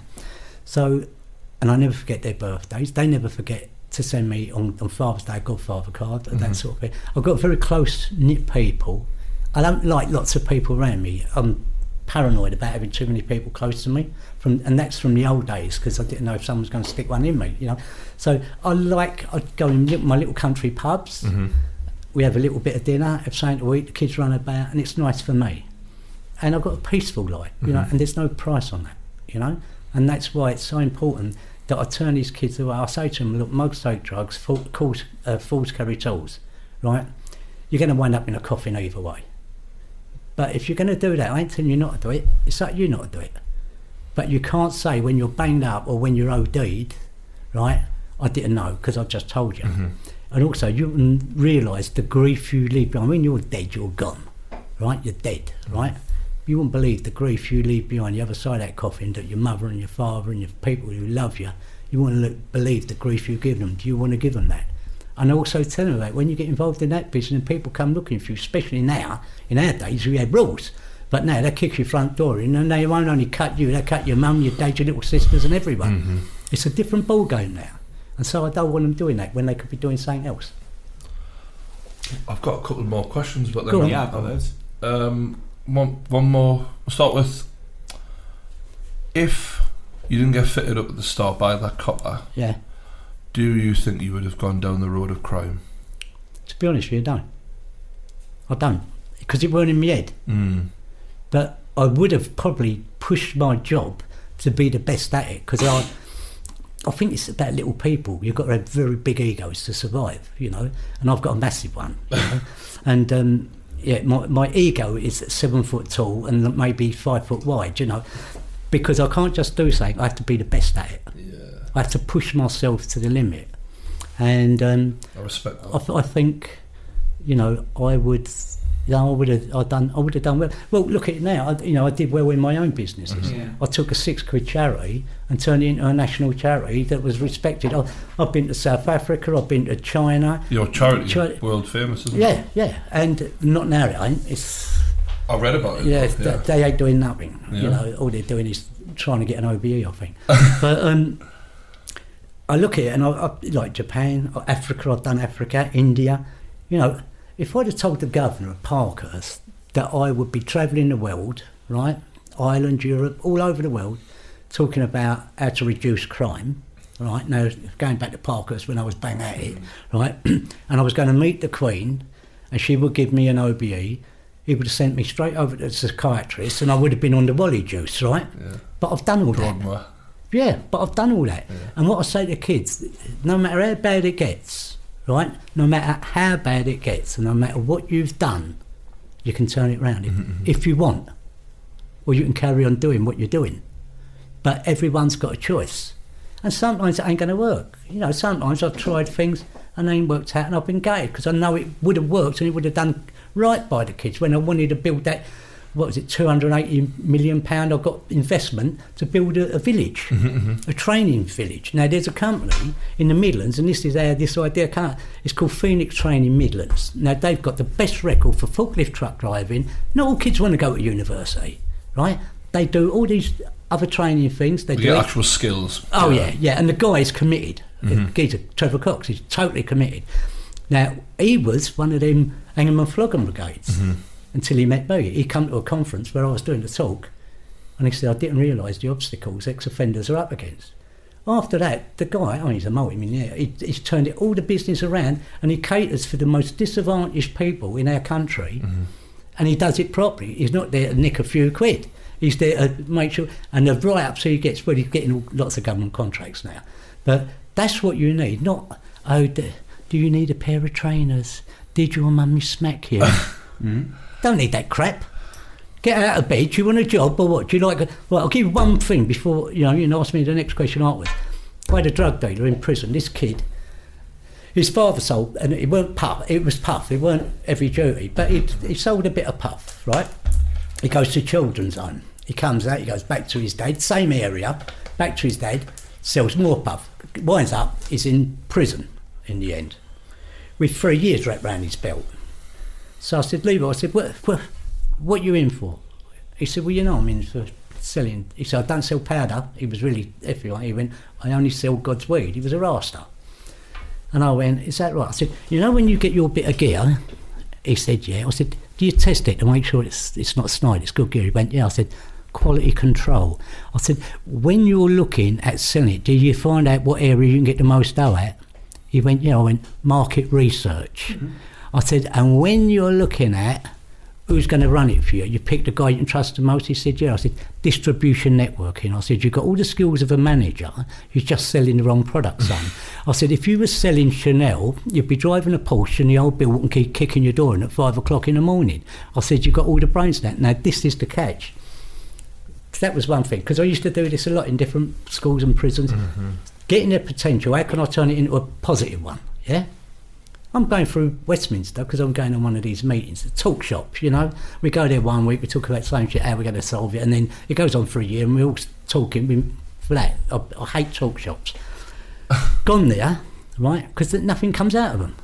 It's the bits of paper, right? Going along there, all of a sudden bib, bib, bib. Look round, there's this van, right? Looked at it, it's him in the van with a couple of other geezers. He went by, I went, hello mate, how are you? It's pulled over. He said, get in the van, get in the van. So I went, you all right? What's going on? He's got ladders on the top of it, right? So he said, fancy a bit of breakfast? I went, yeah. I said, but you're paying, right? So we had a little laugh, you know. I would have paid, but he didn't. He went, no, no. So we go and have this bit of breakfast. He, there, he started up his own window cleaning company. He took on board what I said. He went and learned from the bank. I don't know what bank it was, but they taught him how to do books, you know. Mm-hmm. So he goes and learns off this bank woman, right? Gets, I don't know where they got the first set of ladders from, I don't care, but they're doing the window clean business. He starts building up around. Then he employs the pals, come out the nick. So that's another one gone straight. He's working with him. They built up quite a nice, there's three of them, right? When I met him, God knows what he's got now. He went, why were he? said, do you know what I'm thinking of doing? I said, what's that? Now, this is before this all come out of it. He said, I think of going into car valeting. So he's used that entrepreneurial skill that he had, mm-hmm, he's mm-hmm. always had, right, for positive things. So it costs, in them days, it costs, uh, what was it, 50, £57,400 a year to keep a young man in jail. Not high security, up to a young man in jail, right? Mm-hmm. But he saved this government by them all working, plus he's paying the tax, over 150 odd grand a year. At least. At least. Now, if I could have built that village, right, I could have taken all these people out of jail, put them into training, training that they wanted to do, not training I was making them do. Because you've got you've got to give people choice. What's good for one ain't good for the other. And this is what they've got an habit of doing, Brian. They stick people in little boxes, and they call it key performance uh, key performance indicators (KPIs), KPTs, key performance targets. KPIs was invented by um, nuts in the home office, right? And I used to say KP nuts. Yeah, it's nuts in the home office, right? So what you've got to do is look at these kids and think, how can we do it? And there's no good just sitting around talking in talk shops and getting all these people who don't know what they're going through, right? They blame it on every kid now. You never heard of people with like mental health problems because they don't want to deal with it. Oh, he's hyperactive. No, he's bored to tears because the teacher don't know how to teach him and he's made the school boring. Mm-hmm. The kid, why not have him learn basic maths, basic English? If he wants to go and do bricklaying, plumbing, all that, last year, pull him out of school and put him on a course. Yeah, I think there's a lot of that that doesn't go on, and Huh. it needs to be It needs put to be looked at. schools. Um, It's frustrating, isn't it? Bu- Bureaucracy just gets in the way of a No, I'll tell you what. Right, I'll tell you something, right? Say, for instance, right? Now, this is where you're going to think I'm really insane, right? I don't think you're insane, mate. Right? Take, for instance, if crime ended tomorrow, if I found a way saying, right, no criminals tomorrow, judges are out of work, police are out of work, solicitors are out of work, barristers are out of work, probation's out of work, social workers out of work, right? Where's the jobs going to come to fill them uh, slots? It, it wasn't just you making a living off of crime, mate. No, it's a, this is what I said. This is what I said in the book, right? I was in the criminal business. I wasn't a gangster. I was in the. I knew how it was because I watched what my brief was getting off me. Mm. I mean, one of the biggest robbers I've ever met in my life, and legal. you know, I'll get you out of this, Bobby. You know, I can help you, boy. You know, you're looking at a big one here. I look at him. I think legal robbery. Mm-hmm. yeah. It's a Yeah, racket of of sorts. course. It's in many ways it's the sim- similar to putting bricks through your windows and then saying before the third Well, time. the, the thing is, and the thing is, they're doing a deal with the old bill anyway, trading off. Well, basically, yeah. Yeah, they're trading uh, off. Well, you can have him if you let this one go, or go easy on that, and there's a few quid. They're all in the swindle, mm-hmm. right? So, in them days, I knew how it was working. Mm-hmm, so, mm-hmm. why should I respect them? I've met some really good coppers, and I've met some really good prison officers, and I've met really good judges. But I've also met the other ones who ain't, and they're worse. They're equivalent to the to the criminal enterprise, as we want to call it, the supergrass in there. Them bent coppers are worse than that. Yeah. Because they disgrace all the other ones and they see that warrant card as a Barclay bank card that they can go around cashing in on. Mm. Right? Got no respect for them. No respect for them at all. Got respect for the normal copper on the beat. But when you get specialised squads like the robbery squad, the drug squad, and all that, they're seeing all us fillers earning a lot of dough, and they're thinking, I want some of that. I want a couple of hundred, well, on maybe 30, 60 grand a year. These people are earning that in a month. Mm-hmm. Ain't going to undermines the whole system. in a ain't, ain't going to be too hard to corrupt them, is it? Very easy when you've got Oh. as much money as the criminals are making. Well, so yeah. let's just slide them It's, a the, it's, little the, it's the same as when you're in prison. Yeah. You know, those who ain't got nothing live on the prison rations. Those who are connected and got a few quid, you're eating steak. And that is fact. Yeah. I've And seen anyone who's done bird will tell you that. Hmm. You know, you have your own, what they call it your food boat. while the others are eating, oh, this is a bit of dodgy meat. We've nicked the best bit of meat out of the kitchen and we're eating it. and, you know, It's like Goodfellas, isn't it? yeah, but that's how it works. Um, it's business. Go on, Brian. Yeah, I've just got one more question, unless you've Oh, got really? Uh, I was going to finish on my last question. I guess I was just sort of wondering what it's like to be around other dangerous people or people who are considered to be dangerous. Because the way you describe the Krays or um, Charlie, you sound not affectionate towards them, but it sounds very familiar. No, to be honest with you, yeah, I am affectionate towards them. Yeah. Because I also see their suffering. You bang up, listen, I've done a lot of bad things in my life. I've never banged someone up in a concrete box and tortured them for 30 years. That is sick, right? Nothing's done with them. It's the same as Charlie Bronson. That guy ain't killed no one. You've got paedophiles and rapists getting out before him, and they're banging that guy up. It's bang- if that ain't a crime against humanity, I don't know what is. He ain't even killed anyone. You know? At least I had. Mm-hmm. A Krays had. Charlie hadn't. Charlie got 25 years for GBH. But the real story of that was he was a political prisoner because he bugged Harold Wilson's office. That's what all that was about. That was a political move. Reading it, go and look through any criminal record. You find me anyone else who got 25 years for GBH. He wasn't even in the country, he was in South Africa. What was it like being in London at that time? Because it sounds a lot like you can't go to. So, for instance, after you'd had your problem with the triads, could you then go to that part of town, or would you stay away from those areas? I didn't give a monkey's about anyone. Right. look, you know, I think what made me so violent was because I'm so little, you know. And so when you're up against nasty big people, right, you've got to have the edge. And nothing greater an edge than having a tool. So it makes you more violent because you think, I've got to take this person out seriously, otherwise he's going to take me out. And so it's a really vicious circle you're caught up in. And so, of the fittest, isn't it? yeah, and so like, and you've got to imagine, imagine as well. In them days, the hippie thing was coming to an end, so there was a free love, which was quite nice.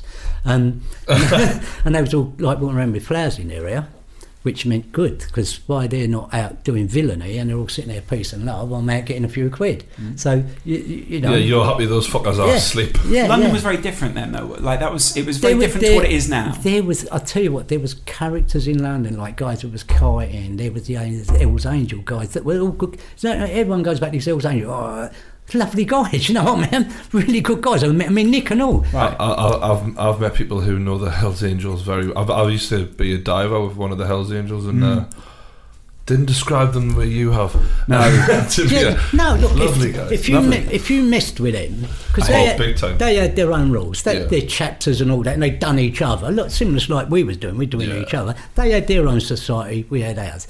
But you look at what they've done. They're running on motorbikes, blood banks. You know, the, the guys. This is what I'm saying. You label someone, and everyone goes, "That's him." You, how can you know the guy until you've met him and you've Yeah, to be fair, the fellow who I was diving with Hmm. was a really nice guy. To be Yeah. fair, I, I suppose it depends on the context that you you take people in, though, because uh, everyone is capable of bad Yeah. things. If you put them in a situation where That's right. what they have to do, right. Everyone But is. He was a nice guy to you. It's like I'm nice to people that are nice to me. So you was nice to him. He was nice to you, and so you respected him. He respected you. People you, you respect know, me. you I hear the them. reputation of what people have done, Yeah. and I guess the the Hell's Angels. When you hear, there's a great series on a while ago Yeah. describing some of the things that they did. Um, I mean, they they were making meth and stuff like Yeah. that, from what I remember. Just vicious the way they would end people. Like I'll it was, it was I nasty. you something. I could take you now because when I was out in South Africa, I was in Cape Town because I was meeting the ANC, Yeah, right? And uh, because I had to look in their jails, it, I was sponsored by a law firm to go out there and Yeah. have a look what was going down. But I met, and, and the law firm represented the ANC, so I was out there, and so it was now terrorists. They're now high court judges, the ANC, right? So I'm staying with, I call them my South African family. He was supposed to be a bomber. She was like a terrorist. Now she's an high court judge, and he's a top human rights lawyer. So I stay with him when I go over there, and I go into a shanty town, and we meet people living in concrete, well, metal shacks, really. And what happens is you've got the uh, like, I think it's like from Mexico, places like that, going in there and they take over their place, do the crystal meth, right? They go in, the, the, authorities, they're gone with the gear. but they've got the kids addicted to it. You've got more AIDS and prostitution out there, young prostitution, because when they're making it, they're hooking them up on it, and all the jails are full of these young kids that have been runners from done that, and that's why when you're talking about stuff like that, the heroin, crystal meth, you know, that kid don't know what he's doing. You're not just destroying that kid, you're destroying the whole of his family, the grief that's left behind. That's why I won't deal in that business. I refuse to deal in it. In, in drugs in general. I, I made a rule. I don't deal in filth. I don't deal in pornography, pimping, people, slavery, and I don't deal in drugs. You knew But I you were, deal in gambling, I deal in money lending, and I deal in anything else that's Same where here, we mate. live in. but you were, You but you were running alongside a lot of people at that time who Of were course, but doing- that's, that's their business. yeah. Look, in the morning, right, and you know this, Brian, right, when I was working, what I was doing, I used to get up in the morning and I had an angry face and I didn't like the world. I'd get up in the morning, I like me now. Right. I like me now. I couldn't say that to you before. I didn't. I didn't give a shit about anything. You know, I really didn't. Mm-hmm. But I actually like me now, and I like You've like my been through quite a dramatic change in your life. Yeah, yeah, You've been on a, a hell of a ride. yeah. And it ain't stopped yet. No, thank God, mate. Yeah, Wait, it's wait. yeah. What's your experience been like? Because you got to travel to all these different countries. Do you see a similar system in each of these countries? Do you know, or Saint, it's much the same everywhere. You've got those who've got those in the middle who want to be the guys at the top, and the poor bugger down the bottom who just wants a meal. Right? So no, it's no different anywhere. same in Japan as well? In Japan, it's it's very cunning in Japan because it's very kept under wraps. You've got the yakuza. The yakuza deal with yakuza, and you might find out that someone's killed, and it's a yakuza killing. But you could go there. Your wife could stand out on the street, right, three o'clock in the morning. No one go near, her, no one molest her, right? You don't see the police; they're hidden. Uh, I stood in when I was in Osaka. I stood in it once one night, and I was thinking, where do I want to go? I want to go and have a drink. Where do I want to go? And I stood there for about five. Straight away, cut old Bill come out and went, "Are you all right, sir? D- You know, you lost your take you back to your hotel." I went, "No, it's all right. I live here, you know, and I'm going to have a drink." Oh, all right then, you know. And then they vanish again. They got um, special coaches on trains for nervous women Right. right? You, the guard walks along the train with a white glove on, strokes the seat, and if there's dirt on that, the cleaners are on the next next seat. There's a lot of respect. The kids get up. If you're in there, you're a guest of their country. They get up, and they offer you a seat. So even the elderly do that. You know, it's totally the crime. Is sort of non-existent. I mean, there was a big flash on the television out there, and I said to my car, I went, "What's all that about?" Because if we get a news flash, it's someone murdered someone, act someone up, or it's a big crime thing. He went, it's terrible that. I said, what's that? He went, that guy on there, he said, he got caught smoking drugs in, in college, a joint. It's disgraced the whole of the family. The father had to give up his job the mo- and move to a different prefecture because of the shame it brought on the family. You could blow someone's head off here and still live in the same house, and they go, well, he ain't a bad boy. Yeah. You know, it's a little bit misguided. Yeah. No one tends to feel shame here, and especially living in Dalston, you hear a lot of stories Yeah. of people crossing between areas. Well- There was a girl killed on Thursday, stabbed to death in South London. Mm-hmm. Well, you look at that one, that that young girl out, you know, with her little mate. There's a bit of gang warfare over a bit of drugs. They machine gunned her and killed her dead, 15 years of age. Mm-hmm. Fucking insane. You know, it's crazy. You know, it's even crazy in my book, and Nah, I've, I I've seen terrible London. things. I must admit, like coming from Newcastle to London, even even that is a is a big Yeah. difference. Like, like this isn't. Look, you this know- is not a good place to bring a family. You know, you know, up in Geordie Land, right? If you've got the Humbuckers, you're going to wind up having punching his lights out. It's going to end there. It's going to be a, like a bit of punch up. No one might get hurt a little bit, but they ain't driving by shooting little 15 year old girls. It's fucking disgraceful. Isn't it? You know, I'll tell you what, you know, and this is why, why we can't, I'm glad he's in Japan. I'm glad my daughter don't use my name. She uses her mother's name, her maid, mother's maiden name. No one knows my daughter. And we agreed on that because that way, if anyone had the aunt with me, they can't touch my daughter. Yeah. And if they went near, I'd wipe out the whole of their family. All right. we'll leave it on that, shall Yeah. we, mate? Hmm. Um, it's been an absolute pleasure, And you. and I, th- I thank you for your time today because I think we've uh, I've learned something. You know, I like I like yourself. I like to learn something. Um, one last question I'd like to ask Go you on. is: How would you like to be remembered? Um, Take your time. God, that is an hard one, that. Yeah. How would I like... I'd like to be remembered for my humanity and not my brutality. I'd like to be remembered for the good things I've done, but also that I. Someone once said to me, "Do you regret the past, what you've done?" And I said, "No, because if if I didn't have done that, I wouldn't be able to do what I do now. I wouldn't have the credibility to be able to do what I do now." But no, I'd like to be remembered for my humanity, not my brutality. Fantastic, mate. You've got a book out uh, for those who want to buy it. It'll be probably you'll be able to search it on Amazon. What's it called? I'm not a gangster, I'm not a gangster. and everyone laughs when they read when they read that. I did Yeah. ask that because you instantly think probably a gangster. then. yeah. Um, so we'll put the link for that in the description below. If anyone wants to buy it and get even more of your story, I'm sure that'll be the, in the, there. the thing is, it's because I bought another book out, Park Oh, really? But that's about jail. And the the best book because it with I'm not a gangster, it, it shows you how it evolves. Right. And how your own children see. This is why I wanted that in schools, Mm-hmm. and and I wanted mums and dads to read it because it shows you how your kid can get sucked into that, Mm. right? So it's, it's really a book, not about. Well, it's a book about crime, and there's some vicious stuff in it, you know, because I have to tell the truth. But really, it's a book about redemption. No matter how bad it gets, and what you've done, and I say to the kids, you, you can't do as worse than I've done. But look what I've done now. And any kid, and I, you know, if I get one kid, then my life has been worthwhile. Nice one. If. I turn one kid away from that life, because I don't want them to have the life I had then. I don't want no kid to have that. Mm-hmm. I want them to have the life I got now. It's pretty cool. Good for you, mate. Not bad for an old guy, you know, going "Oh, well done, yeah. plastic teeth, and I've got to have my new ones done in the bottom tomorrow. Good, good luck for that, mate. And It's been Bless a you pleasure. all, and you, Brian, and you, mate. Um, yeah, so if you've enjoyed this, make sure you hit that like button, subscribe for more podcasts. Thanks for watching. We'll see you later.